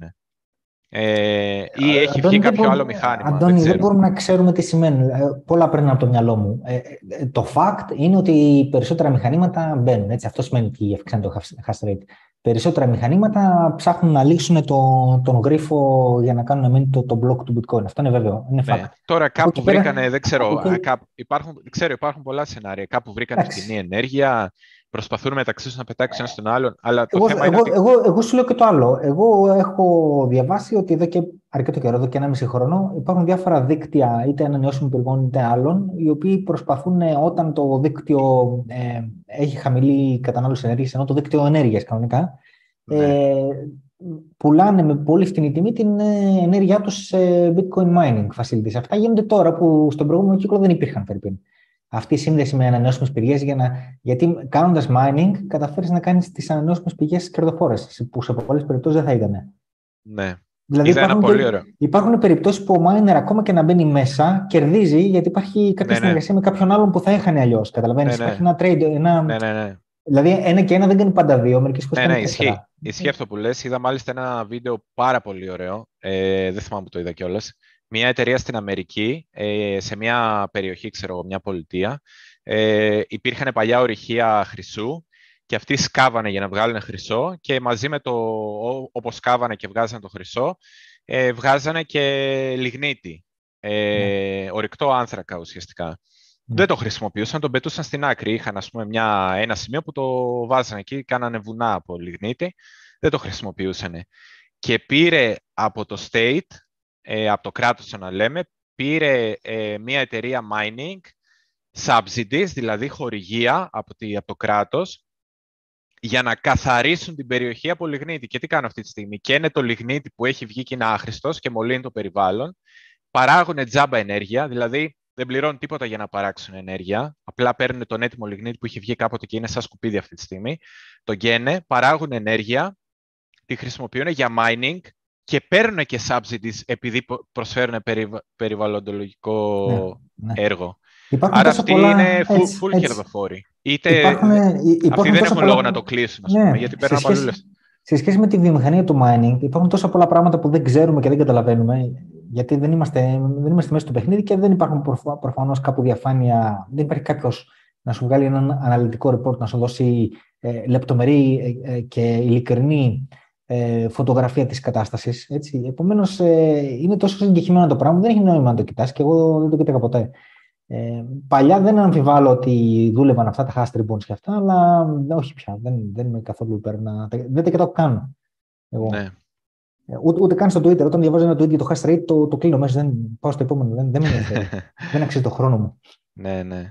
Γιατί δεν καταλαβαίνω. Ναι, δεν, είναι- Κανείς δεν ξέρει τι γίνεται από πίσω. Εντάξει, τι να πούμε τώρα. Δεν, βλέπουμε ένα διάγραμμα και δεν μπορώ, δεν μπορώ να δώσουμε ερμηνεία. Ναι, ναι. Ε, εντάξει, ξέρεις, είναι και λίγο πιο maxi-friendly το, Ε, ναι, το εντάξει, hash αυτά είναι- rate. Ναι, ναι. Νομίζω ότι Είναι αυτά και είναι λίγο. κάποια πράγματα που επειδή δούλευαν παλιά, οι παλιοί έχουν κολλήσει και δυσκολεύονται να, τα, να απεξαρτηθούν, ας πούμε. ναι. Κάπως έτσι. Ε, πάντως εγώ α, α, πάνω κάτω αυτά βλέπω. Ε, ε, κάποιος ρωτάει αν ε, ε, υπάρχει περίπτωση να απλά να κάνουμε ranging εδώ για πάρα πάρα πολύ καιρό και να αλλάξουμε κατεύθυνση. Ε, πάνω κάτω ε, αυτό λέω, ότι όσο περισσότερο καιρό κάνουμε ranging, τόσο πιο πιθανό είναι να αλλάξουμε κατεύθυνση και πολύ βία. Οπότε σκεφτείτε τώρα ότι αν κάνουμε πολύ καιρό ranging εδώ, και τώρα έχει γίνει πολύ καιρό στο ranging, και Ναι. αλλάξουμε κατεύθυνση προς τα πάνω, ε, δεν πιστεύω ότι θα ξαναγυρίσουμε εδώ. Αυτό έχει εξαντληθεί. Δηλαδή, τουλάχιστον και με το μάτι, άμα το δει κάποιος έτσι. Δηλαδή, Ναι. και με το μάτι, αν το δεις, τα σβήνω όλα. Και επίσης, ε, σε πρώτη φάση όλο αυτό, τελείωσε. Δεν υπάρχει. Αυτό, αυτό το κομμάτι εδώ, τελείωσε. Το έχουμε κάψει. Άμα θες να το επεκτείνεις, πάντο και εδώ. Ε, δεν έχει νόημα. Αυτό έχει καεί. Οπότε κάποια Α. στιγμή όταν, ε, όταν φύγουμε από αυτό εδώ, θα αλλάξει τελείως το εύρος. Θα, θα πάμε πιο χαμηλά ή πιο ψηλά, αλλά βία και σε τελείως διαφορετικό εύρος. Δεν θα είναι, θα είναι μεγάλο, το, μεγάλη κίνηση. Αν είναι άρα προς τα πάνω, ναι, όντως θα είναι bottoming αυτό. Ε, το, ε, ε, ε, πάντα υπάρχει πιθανότητα, απλά πρέπει να, πρέπει να προσέχετε το... Δηλαδή, αν βρεθείτε στην αντίθετη μεριά, παράδειγμα, ξεκινάμε προς τα πάνω. Επειδή βγήκαμε από το εύρος, παίρνεις ένα directional bias και κάποια στιγμή η τιμή δείχνει αδυναμία. Εσύ κρατάς τη θέση σου. Πες ότι έχεις αργήσει, έχεις τοποθετηθεί γενικά λίγο πιο ψηλά, ρε παιδί μου, και αρχίζει πέφτει η τιμή. Κρατάς τη θέση σου, είσαι, όπα, είσαι αυτή τη στιγμή σε loss. γιατί μπήκες μπήκες εδώ, στα 20.800, η τιμή έφτασε, ξέρω εγώ, δεν ξέρω, έφτασε στα 22 και αρχίζει και δείχνει μία δυναμία, κρατάς τη θέση σου. Είσαι underwater, πάει μέχρι τα 2300, κρατάς τη θέση σου. Αν δεν κάνει bounce και ξαναμπεί μέσα στο εύρος που έχει εξαντληθεί, πουλάς με μια μικρή χασούρα. Αν το δεις σαν trading, έτσι, γιατί το σκεπτικό, πουλάς με 2%, 3%, 2,5% χασούρα, γιατί το σκεπτικό είναι ότι αυτό έχει εξαντληθεί σε τέτοιο βαθμό που δεν υπάρχει περίπτωση απλά κάπου εδώ μέσα να κάνει ranging και μετά να ξαναφύγει πάνω. Το πιο πιθανό είναι ότι ε, απλά έγινε κλοπή ρευστότητας και η αγορά τελικά ήθελε να κάνει αυτό. Και το ίδιο και το ανάποδο.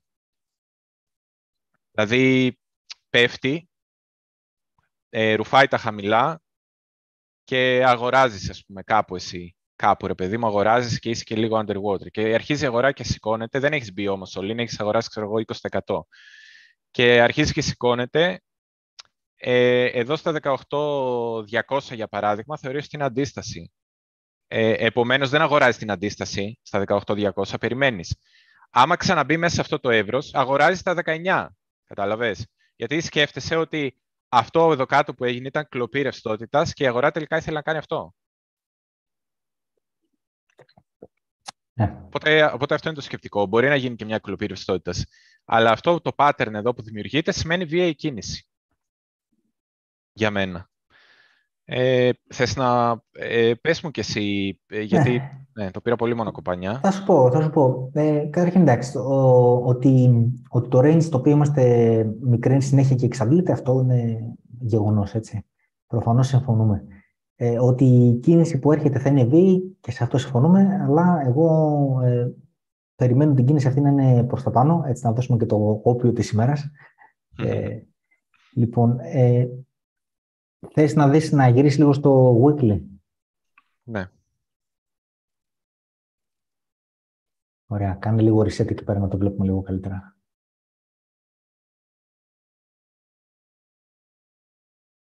Ναι. Θες σε μεγαλύτερο price action ή εδώ ε, Ας ξεκινήσουμε από εδώ και μετά θα σου πω να κάνεις zoom out. Ναι, ναι. Λοιπόν, ε, βλέπεις αυτό το πράσινο πεντάγωνο κάτω; Sorry, το πράσινο πεντάγωνο. Ναι.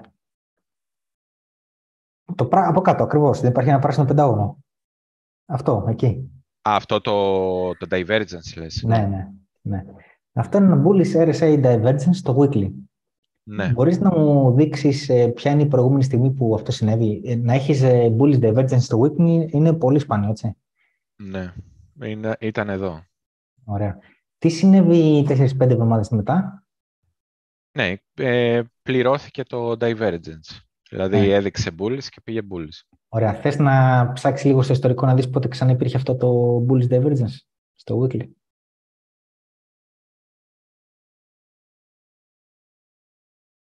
Πιο πίσω θα πας. Ε, είναι, είναι όλα και όλα δύο και αυτό που βρήκαμε τώρα είναι το τρίτο στην ιστορία του bitcoin. Ε, Α, είσαι σε Coinbase και δεν το βρίσκεις. Άμα ήσουν στο Bitstamp θα το έβρισκες. Τέλος πάντων, πάλι μετά από 5-6 εβδομάδες είχες ε, κίνηση πάνω. Στο Bitstamp. Ναι, στο Bitstamp είναι το πιο παλιό ιστορικό. Ε... Σβήσε το Bitstamp και θα το βρεις, θα το δείξει. Θα το βγάλει το, το πρώτο. Α, έλα ρε. Να το είναι το πρώτο. Ε, για πήγαινε πίσω να δεις. Πω, πω, έχω πιούμε από, από τα 200 δολάρια. Ξέρω, τώρα, τώρα μοιάζω μάξι, ε λοιπόν, θέλω να πω το εξής. Εντάξει, άμα θες να την. Ε, ε, περισσότερο σου είπα να πας πίσω, όχι για να δείξω τι έγινε τότε, αλλά για να σου πω ότι είναι πολύ σπάνιο αυτό το πράγμα. Είναι η τρίτη φορά που συμβαίνει. Ε, δες, το Divergence όμως έχει και 43% πτώση. Εντάξει, ήταν. Η αγορά τότε ήταν, πολύ ρηχή γι' αυτό. Ε, ναι, ναι. Θέλω να σου πω, αυτό είναι πολύ σπάνιο μέτρικ που βγαίνει και συνήθως μετά από κάποιες εβδομάδες πληρώνει. Ε, ε, κοίτα, μ' αρέσουν αυτά, αλλά εγώ τα βλέπω εδώ, ε, MACD. Και εγώ θα ήθελα να δω εδώ ένα ωραίο divergence.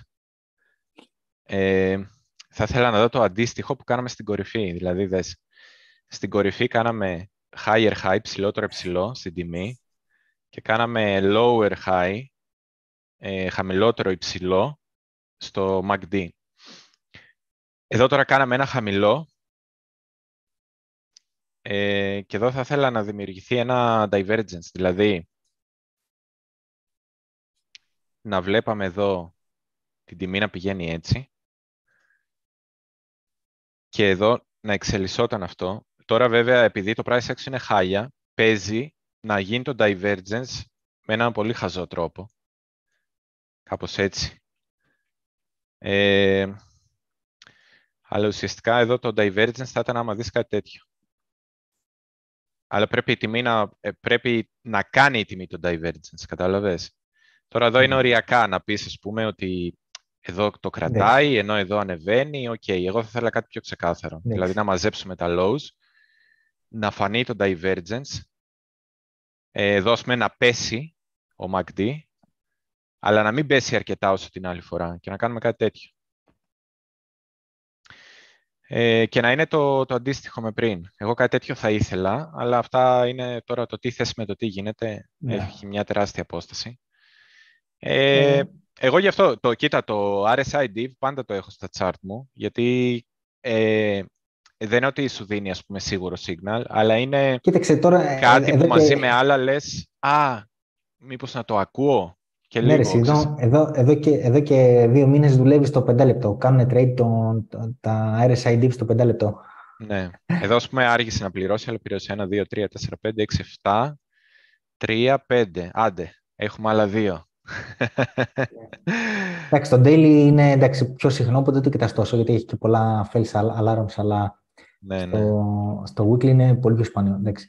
Ε, ε, ένα στοιχείο είναι αυτό, δεν λέω ότι είναι το μόνο. Εντάξει, εγώ βάζω όλα αυτά που έχω πει πολλές φορές, να μην τα επαναλαβώ όλα, ότι εντάξει, το capitulation στα κρυπτο έχει γίνει, η, η καταστροφή κεφαλαίου έχει γίνει ε, με τις χρεοκοπίες που έγιναν ε, Μάιο-Ιούνιο εκεί πέρα.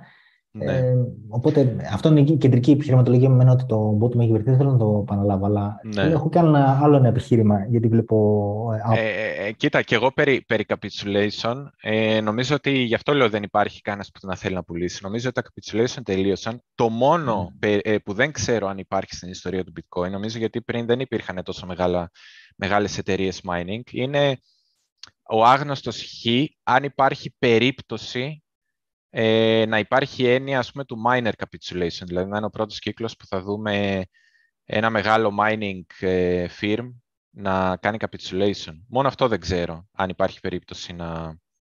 Δεν νομίζω και οι miner capitulation τα βλέπουμε mm. αυτά στην αρχή του καλοκαιριού. Νομίζω ότι και από εκεί έχουμε ξεμπλέξει. Ε, άλλο ένα επιχείρημα που θέλω να πω εγώ είναι ότι στο προηγούμενο, αν γυρίσεις τώρα στο daily για να το βλέπουμε καλύτερα, ε, της, ε, την προηγούμενη εβδομάδα, 13 νομίζω έγινε, ε, που ήταν η πτώση απότομη κάτω που μετά ξαναπήγε πάνω. Λοιπόν, όταν ναι. πήγε κάτω εκεί πέρα, ρευστοποίησε πολύ μεγάλες ε, ποσότητες. Ναι, ισχύει. Όλους αυτούς έπιασε. Ναι, ναι. Ε, ε, τι θέλω να πω, ότι είχα δει μετά το Kingfisher το διάγραμμα τώρα πρόσφατα, η, επειδή καθάρισε η ρευστότητα από κάτω μας, στο, στα 18 κάτι δεν υπάρχει ρευστότητα πρακτικά. Η ρευστότητα είναι λίγο από πάνω, στο 20 με 2500 και 20-2500 μέχρι 21. Οπότε, ακόμα και από αυτή την άποψη, ε, θα ήταν λογικό να περιμένουμε ότι θα πάμε πρώτα στα 21 και μετά βλέπουμε. Ναι. Που με wake και με ε, short squeeze και τα λοιπά, το 21 μπορεί να γίνει ένα και 22 και βλέπουμε. Ναι, ναι. Ακόμα και αν θεωρήσω ε, και στο σενάριο που λέει ότι πάμε περισσότερο προς τα κάτω, πρώτα θα πρέπει να πας προς τα εκεί 21-22. Δεν, Δηλαδή η απότομη κίνηση θα ξεκινήσει προς τα πάνω και μετά το συζητάμε για το αν θα, θα, για το αν θα έχει καύσιμα για να συνεχιστεί προς τα πάνω ή ήταν απλώς ένα short squeeze.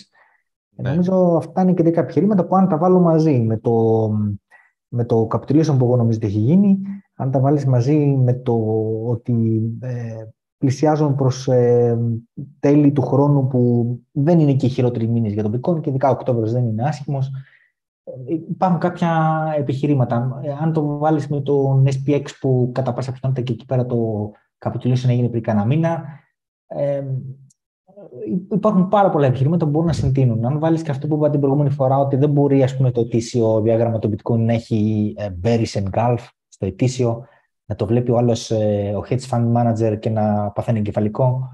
Ε, είναι σαν να λέμε να το κλείσουμε το μαγαζί, άμα έχει bearish engulf στο ετήσιο. Ναι. Ε, κάτι μπορεί να γίνει. Ε, εγώ περιμένω δεν θα γίνει το Bersing Golf. Ε, αυτό είναι bias. Είναι, είσαι bias, είμαι bias, γιατί περιμένω το χώρος δεν μπορεί να καταρρεύσει έτσι. Ε, αυτό, αυτό το πράγμα δεν είναι κατάρρευση που είναι τώρα. Αυτό κάπου πρέπει να σταματήσει. Και να, στο τέλος να φανεί σαν ένα, σαν ένα week, σαν, μια, σαν ένα κακό όνειρο, μια κακή παρένθεση. Ε, λοιπόν, δεν υπάρχει διάθεση όμως. Εγώ αυτό βλέπω. Δεν υπάρχει ναι, διάθεση με, εύκολα να πάμε. Με ναι. κάποιο τρόπο θα έρθει αυτό το πράγμα. Τώρα θα έρθει ενδεχομένως από τον SPX, θα σταθεροποιηθεί ο SPX. Ε, αν ο SPX σταθεροποιηθεί σε καλύτερες τιμές, δεν λέω να κάνει καινούριο all time high, αλλά να σταματήσει αυτό το volatility που πηγαίνει πάνω κάτω κάθε μέρα. Ναι. Ε, και κάνει μια, μια, ένα ελαφρά ανωδικό uptrend. Ε, θα ερεμήσει στην, στην συνέχεια και το sentiment και στο bitcoin ε... και επειδή η αγορά έτσι κι αλλιώς ε, τα κεφάλαια είναι λίγα αυτή τη στιγμή. Δεν νομίζω ότι χρειάζεται πολλά κεφάλαια για να ανέβει η αγορά. Γιατί όπως είπες και εσύ, δεν υπάρχει δύναμη ούτε προς τα πάνω ούτε προς τα κάτω. Άρα η ναι. παραμικρή δύναμη είτε προς τα πάνω είτε προς τα κάτω θα την κινήσει την αγορά απότομα. Αυτή τη ναι. στιγμή. Εγώ βλέπω και στο total, άμα βάλεις το total market cap από όλα τα νομίσματα, θα δεις ότι τα stable coins μειώνονται, ενώ οι, δεν, οι τιμές δεν αυξάνονται, που εμένα μου δείχνει ότι γενικά αυτή τη στιγμή φεύγουν από την αγορά χρήματα των κρύπτο. Ναι, Λόγω φόβου, ρε παιδί μου. Από το USDC έχουν φύγει τώρα και συνεχίζει την αγορά. Αν βάλεις όλα τα χρήματα, ε, τελευταίο μήνα χάσαμε 3 δις σε stable coins. Ήταν 144, τώρα είναι 141 δις. Χάσαμε 3 δις. Ε, οπότε εμένα μου δείχνει γενικά και εξηγεί αυτό το φαινόμενο που βλέπουμε τον τελευταίο καιρό. Φεύγουν χρήματα από την, από την αγορά των κρύπτο. Αυτό εννοείται ότι δείχνει ότι είναι πιο εύκολο να κινηθεί η αγορά προς το οποιαδήποτε κατεύθυνση. Ε, αλλά μου κάνει και λίγο περίεργο το ότι δύσκολα θα πάμε προς τα... Ε, ε θα, ε, ρε παιδί μου, για να, για να ανέβει η τιμή πρέπει να μπουν και χρήματα και βλέπεις ότι φεύγουν ε, χρήματα από την αγορά. Ε, δεν ξέρω. Εμένα μου κάνει μεγαλύτερη, καλύτερη λογική ε, η κίνηση να είναι προς τα κάτω ε, αυτή τη στιγμή. Γιατί δεν, ναι. έχεις, δεν έχεις αρκετά χρήματα στην αγορά και προς τα κάτω υπάρχει... Ε, είναι πιο εύκολο να δημιουργήσεις να βρεις ρευστότητα, κατάλαβες, από την άποψη ότι υπάρχουν και παλιά νομίσματα και κινήθηκαν πολλά παλιά νομίσματα αυτή την περίοδο, ε, αλλά και η τρέχουσα ρευστότητα που υπάρχει είναι πιο εύκολο να κινήσει την αγορά, άρα να κάνεις κάποιο ranging, κάποιο, κάποιο bottoming κτλ. Άρα μου κάνει λίγο μεγαλύτερη τέτοιο για την περίοδο που διανύουμε. Ε, ο SPX, μιας που το ανέφερες, ε, βασικά πες μου, δεν ξέρω αν ε, τελείωσες. Όχι, τελείωσε. Αυτά είναι τα επιχειρήματα μου. Εγώ, εγώ νομίζω ότι έχει γίνει πια capitulation και στα κρύπτο και στον SPX. Δεν πιστεύω ε, ότι, ας πούμε, απαντάω σε ένα ερώτημα που βλέπω στο chat, ότι στο τέλος του χρόνου ο SPX θα είναι χαμηλότερο από ό,τι είναι τώρα.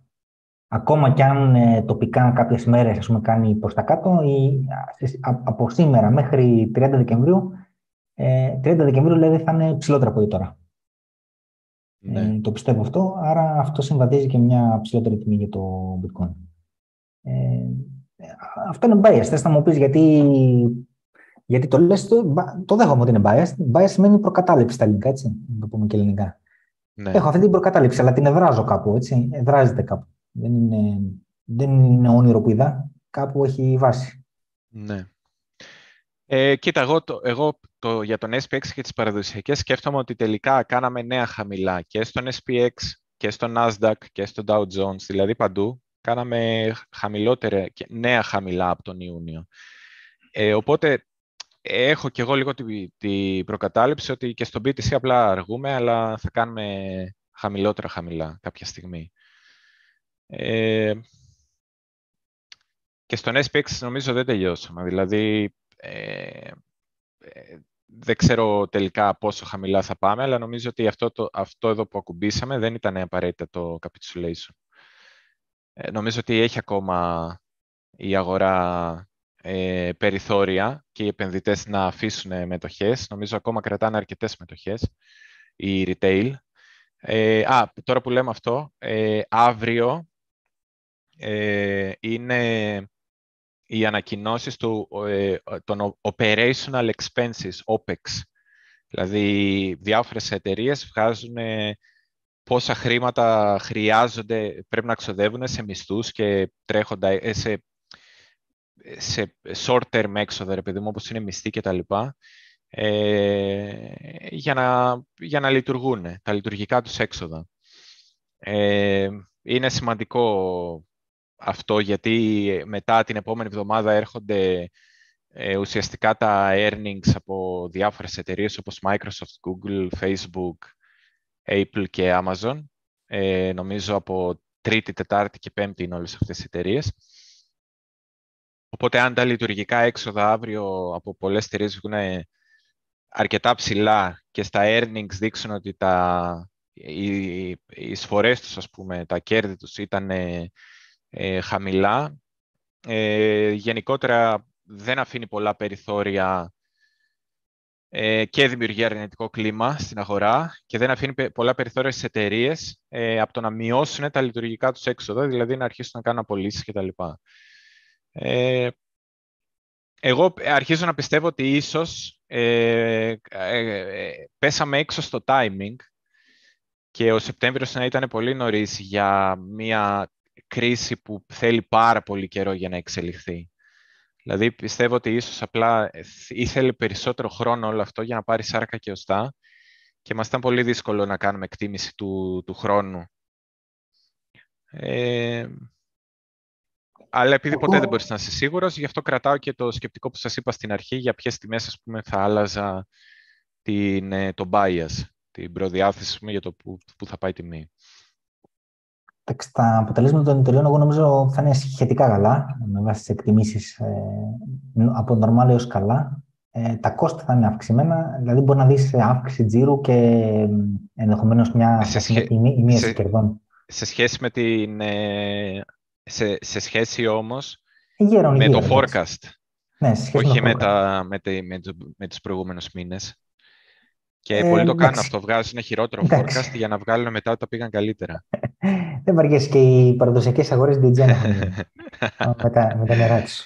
Ή μάλλον έρχονται αυτοί με τα νερά μας. Νομίζω γίνονται σαν ναι. τα μούτρα μας. Ε, και στον. Ε, ε, και στον, θέλω, να πω, ε... θέλω να πω ότι τα αποτελέσματα εγώ δεν τα περιμένω απογοητευτικά, να το πω έτσι με, στην πιο συντηρητική του μορφή. Ε, ναι. Νομίζω ότι και η αγορά θα μάθει να ζει με, με τα υψηλά επιτόκια πληθωρισμού που υπάρχουν. Ε, υπάρχει ένα σημαντικό στοιχείο που έχει να κάνει τώρα με την ενεργεία και με όλα αυτά, ε, το οποίο το λέω και το ξαναλέω, αλλά πολύ, είναι πολύ εύκολο να το ξεχάσεις. Η γενιά η οποία παίρνει σύνταξη τώρα είναι πολύ πιο πολυπληθής από τη γενιά που μπαίνει στην αγορά εργασίας. Επομένως, αυτό από μόνο του. Ε, μιλάμε τώρα για τις δυτικές χώρες. Η Αφρική έχει, έχει boom ε, και η Ασία εν μέρη. Ε, μιλάμε τώρα για την, αν μιλάμε για την Αμερική που μας ενδιαφέρει τώρα για τις εξελίξεις με τη ΦΕΔ και όλα αυτά, εκεί που με, με την ανεργία.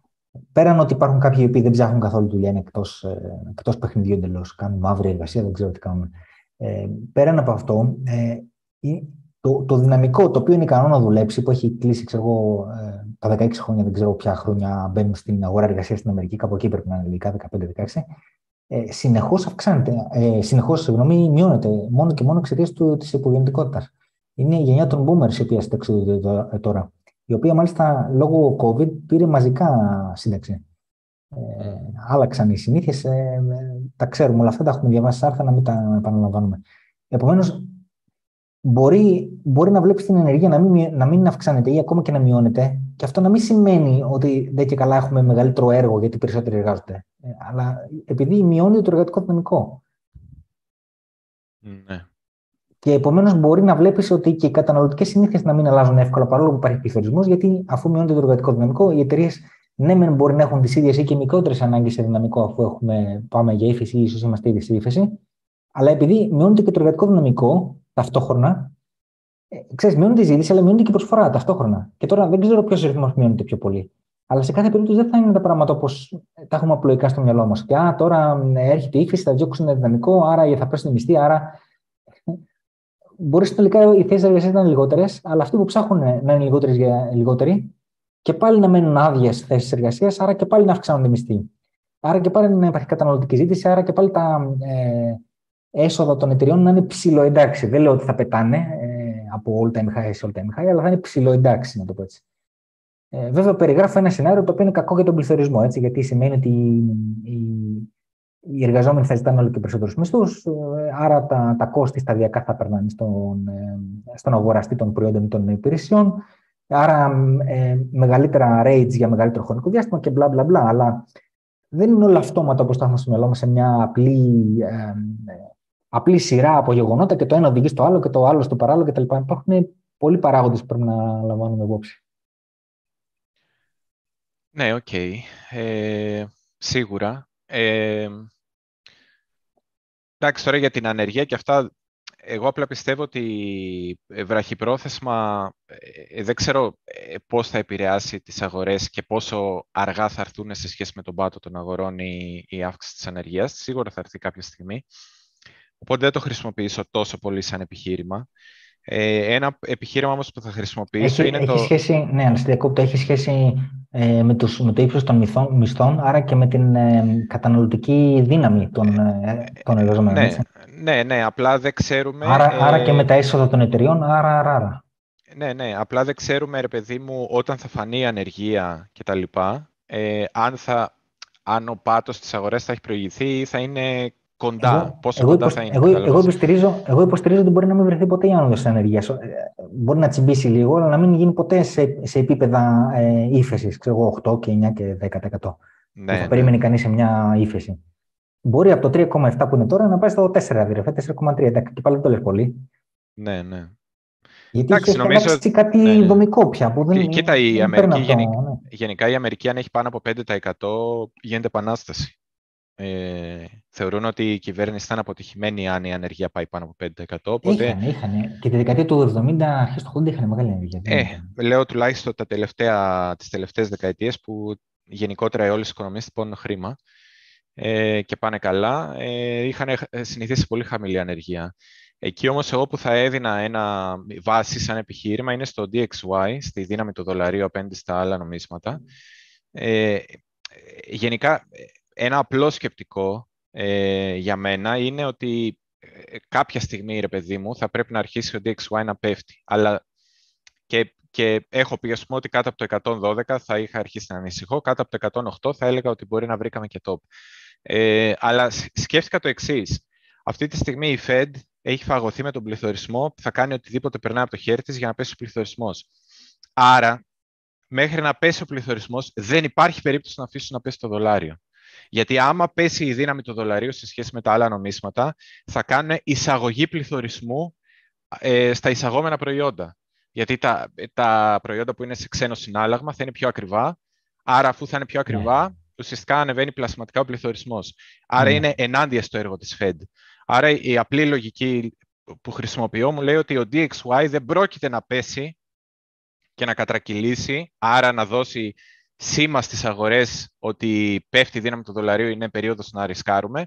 Δεν πρόκειται να πέσει το δολάριο και θα συνεχίσει να ανεβαίνει μέχρι να πέσει ο πληθωρισμός, γιατί βοηθάει τη Fed στο έργο της και του συμφέρει ένα δυνατό δολάριο. Ε, οπότε, ε, όσο βλέπω εγώ ε, ψηλά νούμερα πληθωρισμού, περιμένω δυνατό δολάριο και όσο βλέπω δυνατό δολάριο, δεν περιμένω ε, την αγορά να πάει πιο ψηλά. Ε, τώρα, το αν θα πάει πολύ πιο χαμηλά, αυτό θα το αφήσω, ξέρω εγώ, σαν, ε, ε, πώς το λένε, σαν σημείο αμφισβήτησης. Εγώ πιστεύω ότι θα πάει πιο χαμηλά, αυτή είναι η θέση μου. Ε, αλλά σίγουρα δεν μπορεί να πάει πιο ψηλά με ένα πολύ δυνατό δολάριο, το οποίο δεν μπορεί να πέσει αυτή τη στιγμή. Δεν μπορεί, είναι ενάντια στο, στο όλο έργο της Fed. Θα τους κρεμάσουν, δεν γίνεται. Πρέπει να πέσει ο πληθωρισμός πάση θυσία αυτή τη στιγμή. Ωραία. Ε, λοιπόν, δεν είδαμε, κανένας... ναι. δεν είδαμε alt σήμερα, αλλά πάμε να δούμε κανένα σχόλιο. Α μην δούμε alt, εντάξει, είπαμε διάφορα πράγματα. Είπαμε για το apto στην αρχή που και αυτό alt είναι, ρε αδερφέ. Ναι, ναι. Ε, νομίζω, κοίτα, έτσι, εγώ έτσι τώρα... Έτσι ναι, εκεί είπες για το Total 2, Total 3 κτλ. Ναι, ναι, μιλήσαμε συνολικά για τα alts. Μιλήσαμε συνολικά για τα alts και νομίζω τουλάχιστον αυτή τη βδομάδα εγώ θα έλεγα να μην ψάχνετε ό,τι είπαμε την προηγούμενη φορά ε, και να μην, να μην ψάχνετε γενικά αυτή τη στιγμή. Νομίζω ότι ε, την εικόνα τη δείχνει λίγο το, το ADA. Να σε ρώτησε ο ε, Jason Way αν δείχνει την εικόνα του ADA ή αν τρέχει μπροστά την αγορά. Δεν θυμάμαι κάπως έτσι το λέει. Ναι. Ε, είναι ψιλοχάγια αυτή τη στιγμή. Ε, αν, το, αν τα σβήσουμε όλα. Ουσιαστικά το ADA και με το μάτι στο εβδομαδίο μπορεί να το δει κάποιος. Κάνει ακριβώς αυτά που είπαμε. Εδώ υποτίθεται ότι ήταν μια περιοχή που έπρεπε να είναι ελαττήριο. Αν θέλει κάποιος μπορεί και να την επεκτείνει και να πιάσει και, τα, και τις σκιές, τα wicks, τα λεγόμενα wicks των κεριών.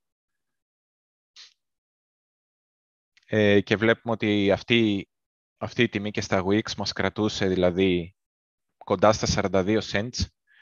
Μας κρατούσε σαν στήριξη για αρκετό καιρό. Κάποια στιγμή το σπάσαμε και τώρα έχουμε αρχίσει και γράφουμε κεριά εβδομαδιαία μέσα στην περιοχή που θα έπρεπε να είναι ελαττήριο, τραμπολίνο, ξέρω εγώ. Άρα αυτό το ελαττήριο άρχισε να, να χάνει την ελαστικότητά του ε, και δείχνει φοβερή αδυναμία. Ενώ, ήταν, ενώ είχε, δες πώς αλλάζει καμιά φορά πολύ γρήγορα η τεχνική εικόνα.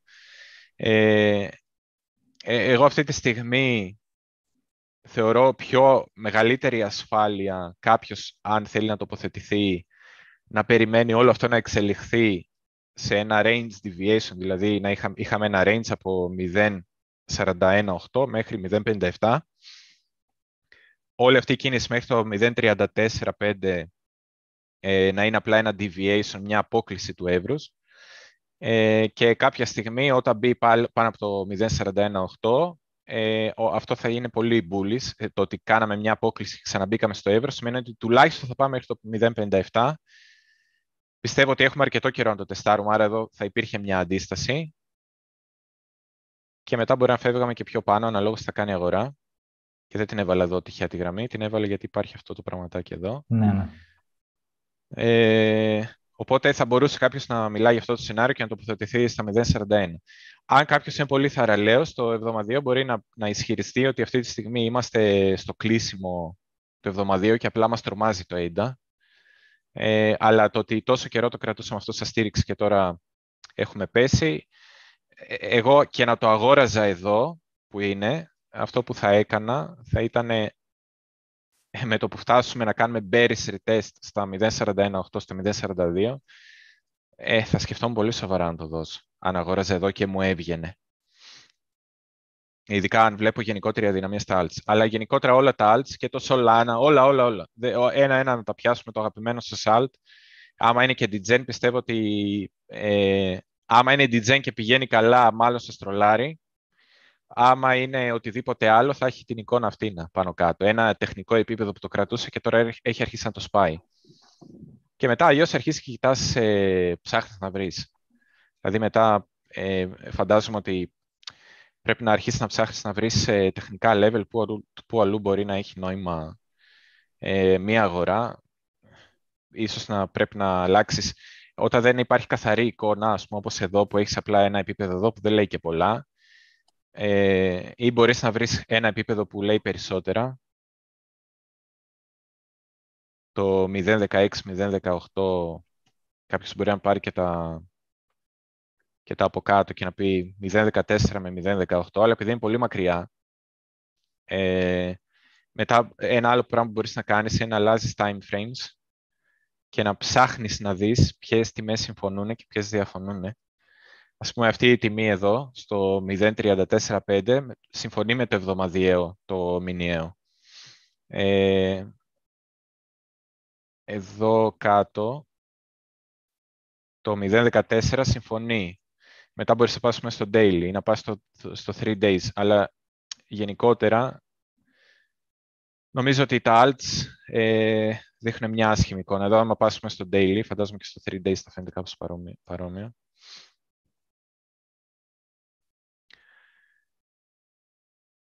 Για να δούμε εδώ πίσω υπάρχει τίποτα;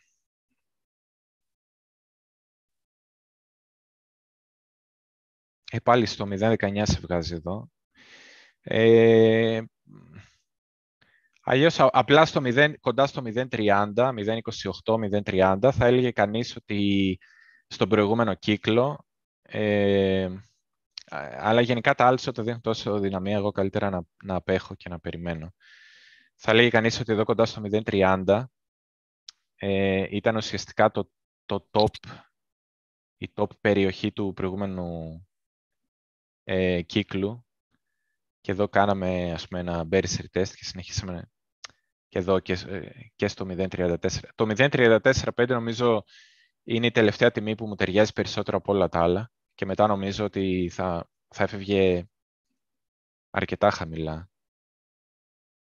30 έχει νόημα μόνο εδώ άμα το κοιτάς, το 0.30 και μετά πας για πολύ χαμηλά. Δηλαδή νομίζω αυτές οι περιοχές εδώ είναι discount, είναι... αλλά έχουν, έχουν ρίσκο. Αν η αγορά δεν πάει καλά θα είναι ένα discount που θα το φας και θα μείνεις εγκλωβισμένος για πολύ καιρό. Ε, σε αυτή την περίπτωση ίσως να είναι προτιμότερο να αγοράσεις τη δύναμη. Δηλαδή να, να το σπάσει αυτό και να αγοράσεις τα 0,42. Και αυτό τώρα που λέω ισχύει σε όλα τα άλλα, όποιο και να δούμε, οπότε να μην επεκταθούμε. Ε... Ωραία. Θες να δεις κανένα άλλο σχόλιο, γιατί πάλι ναι. αργήσαμε.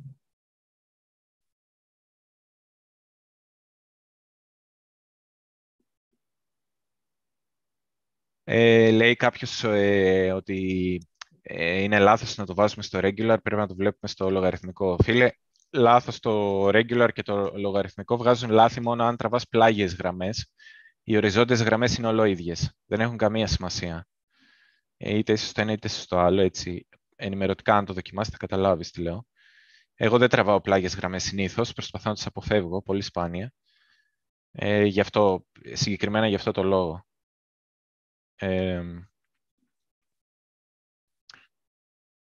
Ναι, το άντα δείχνει το μέλλον το είπαμε. Δεν ξέρω αν βλέπεις και εσύ κανένα και εγώ κοιτάω. Ε, τώρα τα κοιτάω από την αρχή.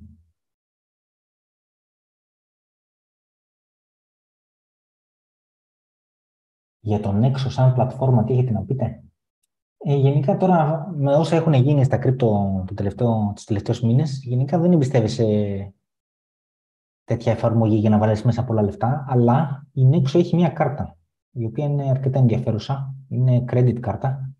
Ε, εγώ τη χρησιμοποιώ, την έχω και βάζω μέσα μόνο, βάζω μέσα USDC δηλαδή και καταναλώνω USDC, αλλά βάζω μέσα μόνο σαν να καταναλώσω άμεσα, δηλαδή δεν βάζω ποσά. Επειδή δίνει κάτι επιτόκια έξω τώρα, ξέρω 10-12% τι δίνει, δεν με νοιάζουν. Δεν, δεν βάζω ποσά για να πάρω το επιτοκιό, βάζω αυτά που έχω να καταναλώσω άμεσα με την κάρτα μου καταναλώνω. Με την κάρτα μου δεν έχει χρεώσεις ε, και Forex έχει μέχρι 3.000 νομίζω το μήνα ε, χωρίς ε, χρέωση με την ισοτιμία της ημέρας. Ε, είμαι ευχαριστημένος από την κάρτα, δεν χρησιμοποιώ τίποτα άλλο όμως από την έξω. Δεν θα, δεν θα έβαζα κεφάλαια εκεί πέρα. Έχεις γνώμη, Αντωνή; Όχι, ειδικά για ε, Nexus και τέτοια δεν, ε, δεν έχω ασχοληθεί, οπότε είναι πράγματα που... Κοίτα, αυτές οι κάρτες χρήσιμες είναι, αλλά ξαναλέω, μόνο, το, μόνο αυτά που έχετε να καταναλώσετε άμεσα. Βάλτε τα, τις κινήσεις, ας πούμε, της εβδομάδας βάλε μέσα. Τι σκοπεύεις να καταναλώσεις την κάρτα σου για μια εβδομάδα, αυτά μόνο. Όχι, ναι. όχι για lending και για να παίρνεις επιτόκια, αυτά μας τελείωσαν, εντάξει. Τέλος. Ε, ο RSI div που χρησιμοποιούμε δεν ξέρω αν είναι και στους free users. Ε, είναι αυτός εδώ. Το απάντησε, ναι, το απάντησε κάπως, ναι. Α, OK. Okay. Είναι ο Libertus, αυτόν χρησιμοποιώ εγώ. RSI Divergences Candle Edition Libertus. Ο Δημήτρης ο Ανδρέου, γεια σας Δημήτρη, ε, ρωτάει, Αντώνη, δεν έχει νόημα να σορτάρεις ως hedge. Το short κάνει cancel out το long και το αποτέλεσμα είναι το ίδιο ε, με το απλά να πουλήσει κάποιος το long του. Για hedge ε, να χρησιμοποιήσει options, αυτό λέει, ή και στο plus, ξέρω εγώ. Ναι, ναι. Ε, αυτό που λέω ότι χετζάρουν, υπάρχουν πολλοί ουσιαστικά που κάνουν arbitrage στα funding rates. Ναι. Ανοίγουν long σε ένα ανταλλακτήριο και σε ένα άλλο ανοίγουν short. Επειδή γιατί, γιατί δεν έχουν πληρω... όλα τα ανταλλακτήρια τα ίδια funding rate, ναι. Ναι, ναι. Και τους πληρώνουν τα funding rates ουσιαστικά. Η τιμή γίνεται cancel out, αυτό που λέει, από το ένα, από το, το ένα στο άλλο ανεβαίνει η τιμή, στο ένα χάνουν, στο άλλο κερδίζουν. Αλλά το θέμα είναι ότι τα funding rates είναι ευνοϊκά για αυτούς και τους πληρώνουν. Mm. Είναι ένας τρόπος να κάνεις arbitrage αυτός. Ε, πλέον δύσκολο και αυτό με μποτάκια γίνεται. Δεν είναι δύσκολο να το κάνεις. Ε... Ναι. Και έχει ρίσκο εννοείται. Ε, ειδικά αν η αγορά ε, κάνει τεράστιες κινήσεις, το ρίσκο είναι να ρευστοποιηθείς και στις δύο θέσεις. One Life λέει πως είμαστε σε ποιο σημείο του κύκλου είμαστε, γιατί βλέπει ότι μπορεί να είμαστε στο Άγκερ ακόμα. Ε, να σου πω την αμαρτία μου ότι κάποια στιγμή, όχι για πόσο ακόμα έχει τιμή να πάει κάτω, αλλά σαν ε, σημείο του κύκλου την αμαρτία μου κάποια στιγμή σκέφτηκα πως είμαστε πολύ νωρίς τελικά στο return to normal. Ε, γιατί ε, βλέπω ότι όλοι πιστεύουν ότι τελείωσε και θα πάμε πολύ ψηλά και αν αποδειχθεί το αντίθετο μπορεί να είναι όχι τελικά... Όλοι, Αντώνη, όχι όλοι, Αντώνη, αφού θα πάμε χαμηλά. Εγώ που πήγα και σε... Δες, το, το περίεργο ποιο είναι, ότι πήγα ε, στο... Ε, πήγα βασικά στο meetup του GCC και έτσι ρωτούσα κόσμο να, να δω τι πιστεύουν οι περισσότεροι. Δεν είναι αντιπροσωπευτική ε, και εκεί είναι μπούλης πάντα. Και στα 69 μπούλης ήταν. Δεν ξέρω, εγώ γενικά άκουσα ότι τον πάτο το βρήκαμε και αυτό είδα εκεί πέρα. Τώρα, βέβαια, ε, αυτό που με ανησυχεί είναι ότι ε, καμιά φορά ακούω από, ε, από άσχετους, ρε παιδί μου, ίσως και εκτός κρύπτο, μια απίστευτη καταστροφολογία ότι όλα θα πάνε στο μηδέν, γενικότερα. Αυτό είναι που κυριαρχεί. Στο κρύπτο, Twitter και YouTube, και... αυτό είναι που κυριαρχεί. Και, και στις παραδοσιακές αγορές κυριαρχεί. Στο διακόπτω λίγο. Αν δεις τα ναι. YouTube των παραδοσιακών αναλυτών, λένε πάμε κάτω και Αρμαγεδόνας και 2008 και τέτοια. Ναι, ναι. Ε, και ο λόγος που με ανησυχεί είναι γιατί, ξέρεις, καμιά φορά βλέπεις ένα άτομο που το λέει, που δεν έχει την καλύτερη άποψη εσύ, για προσωπικούς λόγους, ξέρω εγώ, για τον τρόπο που σκέφτεται. Και λέω, ρε γαμώτο, αυτός ακούγεται ανησυχητικά πολύ σαν εμένα αυτή τη στιγμή. και λέω, λες, να έχω γίνει πέρμα μπέρ και να λέω τα ίδια που λένε λοιπόν, αυτοί, ξέρω εγώ, ναι. Για να φύγουμε λίγο από τα εντελώς Digen. Ε, πιστεύετε, ρωτάει ο SK88, ότι όταν έρθουν τα regulations για τα crypto θα δούμε μεγάλη πτώση; Τι λες; Ε, εξαρτάται πώς θα γίνουν, αλλά νομίζω ότι σε μεγάλο βαθμό τα regulations, μακροπρόθεσμα, ε, ξέρω ότι αυτό ε, πώς το λένε, έρχεται ενάντια στην ιδεολογία των κρύπτο κτλ. Ε, αλλά επειδή ο κόσμος, ρε παιδί μου, θέλει την ευκολία του και θέλει κάποιον να τον προστατεύει και κάποιον να τον φυλάει και δεν ξέρω εγώ όλα αυτά, πιστεύω ότι τα regulations θα φέρουν adoption και ε, ε, μακροπρόθεσμα οι τιμές θα ανέβουν. Και εγώ μπορεί να υπάρχει ένα πρόσκαιρο ε, σοκ, αλλά θα επανέλθουμε γρήγορα και είναι καλό μακροπρόθεσμα. Μιλάμε ε, τώρα για την τιμή, για το αφήγημα το ναι. αναρχικό, το ελευθεριακό, εντάξει. Ναι, ναι. Ας, ας ε, καλά, αυτό να σου πω την αλήθεια δεν υπάρχει και ούτε τώρα, γιατί σκέψου από όλο τον κόσμο που είναι στα κρύπτο, πόσοι έχουν την κυριότητα των κρύπτο τους; Σχεδόν κανένας. Δηλαδή πρέπει να τους παρακαλάς να mm. τους παρακαλάς και να τους εξηγείς ε, να βγάλουν τα κρύπτο από το ανταλλακτήριο. Να, να, να. Είναι, και αυτό ακόμα έχει γίνει πολύ δύσκολο. Οπότε ακόμα και τώρα, ναι, βλέπεις την τάση. Και δεν θα αλλάξει αυτό. Δεν, δεν είναι ότι ο κόσμος είναι χαζός και πρέπει να τον εκπαιδεύσεις. Δεν είναι, δεν, ούτε το ένα ισχύει, ούτε το να το εκπαιδεύσεις, ούτε ο κόσμος είναι χαζός. Απλά ο κόσμος θέλει την ευκολία του, δεν θέλει να ασχοληθεί. Σου λέει, ωρε φίλε, ξέρεις εγώ πόσο άγχος και πόσο τρέξιμο έχω στην καθημερινότητά μου. Δεν θέλω ρε παιδί μου. Είναι καλό ανταλλακτήριο το τάδε. Εντάξει, μια χαρά, θα τα έχω εκεί. Τι σε νοιάζει τώρα, σένα εγώ θέλω την ευκολία μου. Να μην μπλέκω τώρα λέξεις, πορτοφόλια και αν το χάσω και αν το ξεχάσω, κατάλαβες. Έχει άλλα άγχη ο άλλος. Ναι. Λοιπόν, κάνα like, ναι, εννοείται. Like χρειάζεται τώρα το... Όλοι, όλα τα κανάλια χρειάζονται like. Το Αντώνη που είναι και καινούριο χρειάζεται δύο φορές.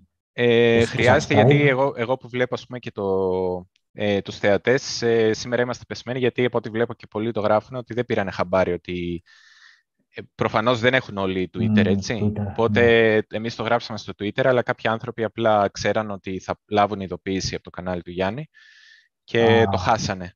Α, πρέπει να κάνω να πω στο κανάλι, θα το κάνω μετά. Ναι, ναι. Ε, ε, δεν πειράζει. Εγώ το λέω απλά βοηθάει ρε παιδί μου, αν ο κόσμος σε λίγο το διαδώσει. Ναι, από εδώ και πέρα θα το ξέρω. Ναι, ναι. Ε, έτσι.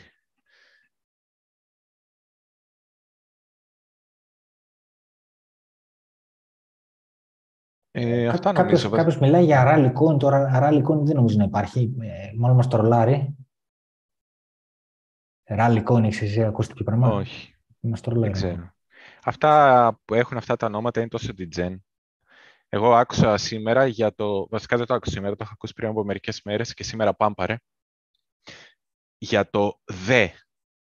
Κάποιος είχε κάνει το αστείο, ρε παιδί μου, και είχε πει ε, όταν μιλάς για κάτι που έχει σημασία, λες ε, δε, το τάδε, το εκείνο, το άλλο. Βάζεις το δε μπροστά, οπότε να κάνουμε ένα coin που θα λέγεται δε. Και κάποιος πήγε και το έφτιαξε, είναι Uniswap, κάτι τέτοιο. Και πάμπαρε και έχουν τρελαθεί κάτι degen ε, στο Twitter που ακολουθώ. Έχουν πολύ γέλιο. Έχουν Up τρελαθεί. and down, εντάξει, αυτά είναι up and down. Τώρα- Ναι, αυτά είναι...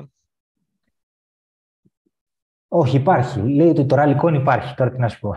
Εντάξει. Ναι, ε, η ίδια κατηγορία θα είναι. Είναι από αυτά που Εντάξει. άλλος έβγαλε το DAI, ξέρω. Το DAI είναι stablecoin, ρε. Είναι... Όχι το DAI, D-A-I. Α, DAI πεθαίνω. DAI, ψω, ναι, πεθαίνω, ξέρω, ψόφος. Ναι. Ε, κοίταξε, αν μου, αν μου έδειχνες τώρα που θυμήθηκα, μου έρθει στο μυαλό, αν μου έδειχνες το ετήσιο διάγραμμα του bitcoin και με ρώταγες ποιο, ποιο coin είναι αυτό, θα σε έλεγα το DAI είναι. Κάτι που αργοπεθαίνει. Γι' αυτό δεν μπορεί να πεθάνει, δεν θα πεθάνει. Πλάκα έκανα Ναι. τώρα και γι' αυτό θα γυρίσει. Θα γυρίσει το ματσάκι. Είναι διπλό ημίχρονο στο τελικό αυτό. Ναι. Λοιπόν, άντε, Αντώνη. Ωραία. Ε, thanks, παιδιά, που ήρθατε και σήμερα από το δικό μου κανάλι. Ευχαριστώ, Γιάννη, πάρα πολύ. Ε, πλέον που σε φιλοξενώ εγώ έτσι και με επισκέφτηκες, με επισκέπτεσαι στο κανάλι μου. Έστρωσα τα κόκκινα χαλιά, έβγαλα τα, τα σημαίνια μαχαιροπύρουνα Να και σε καλά. τα, πώς τα λένε, τα σερβίτσια τα καλά. Ωραία, τώρα θα το κάνουμε ένα αλλάξει από εδώ και πέρα. Ε, Θα το παίζουμε δίπορτο, παιδιά. Ναι, ναι. Λοιπόν, ο Νίκ Τζεόλ μας ρωτάει τη γνώμη μας για την πορεία του Aptos. Μιλήσαμε στην αρχή 40 λεπτά για το Aptos. Δες το από την αρχή Νίκ Τζεόλ και θα δεις. Τα είπαμε Λοιπόν. όλα. Έγιναν και Ε. άπειρα rack pools στο Aptos. έτσι. Ε, άπειρα. Έγιναν ήδη τα έξι πρώτα rack pools στο Aptos. Σε Aptos NFT, σε Aptos... Ε, ε, πώς το Αντακαταστήσεων. λένε. ναι, ναι. Ήδη δηλαδή εδώ έχει... Πόσες μέρες είναι; Πότε προχθές, πότε βγήκε. Και ήδη έχει έξι rack pool. Το ένα ήταν NFT, τα άλλα ήταν ε, DeFi. Μια χαρά. Ε, Όταν Ωραία. λέμε rack pool, δηλαδή πήγε impermanent loss μείον 99% στο, στο yield farming. Μάλιστα. Ωραία, άντε. Λοιπόν, να τα πούμε την άλλη εβδομάδα πάλι. Έγινε. Να δούμε πού θα είμαστε τότε. Τα Άντε, γεια λέμε. σας. Γεια Καλό σας. βράδυ, γεια.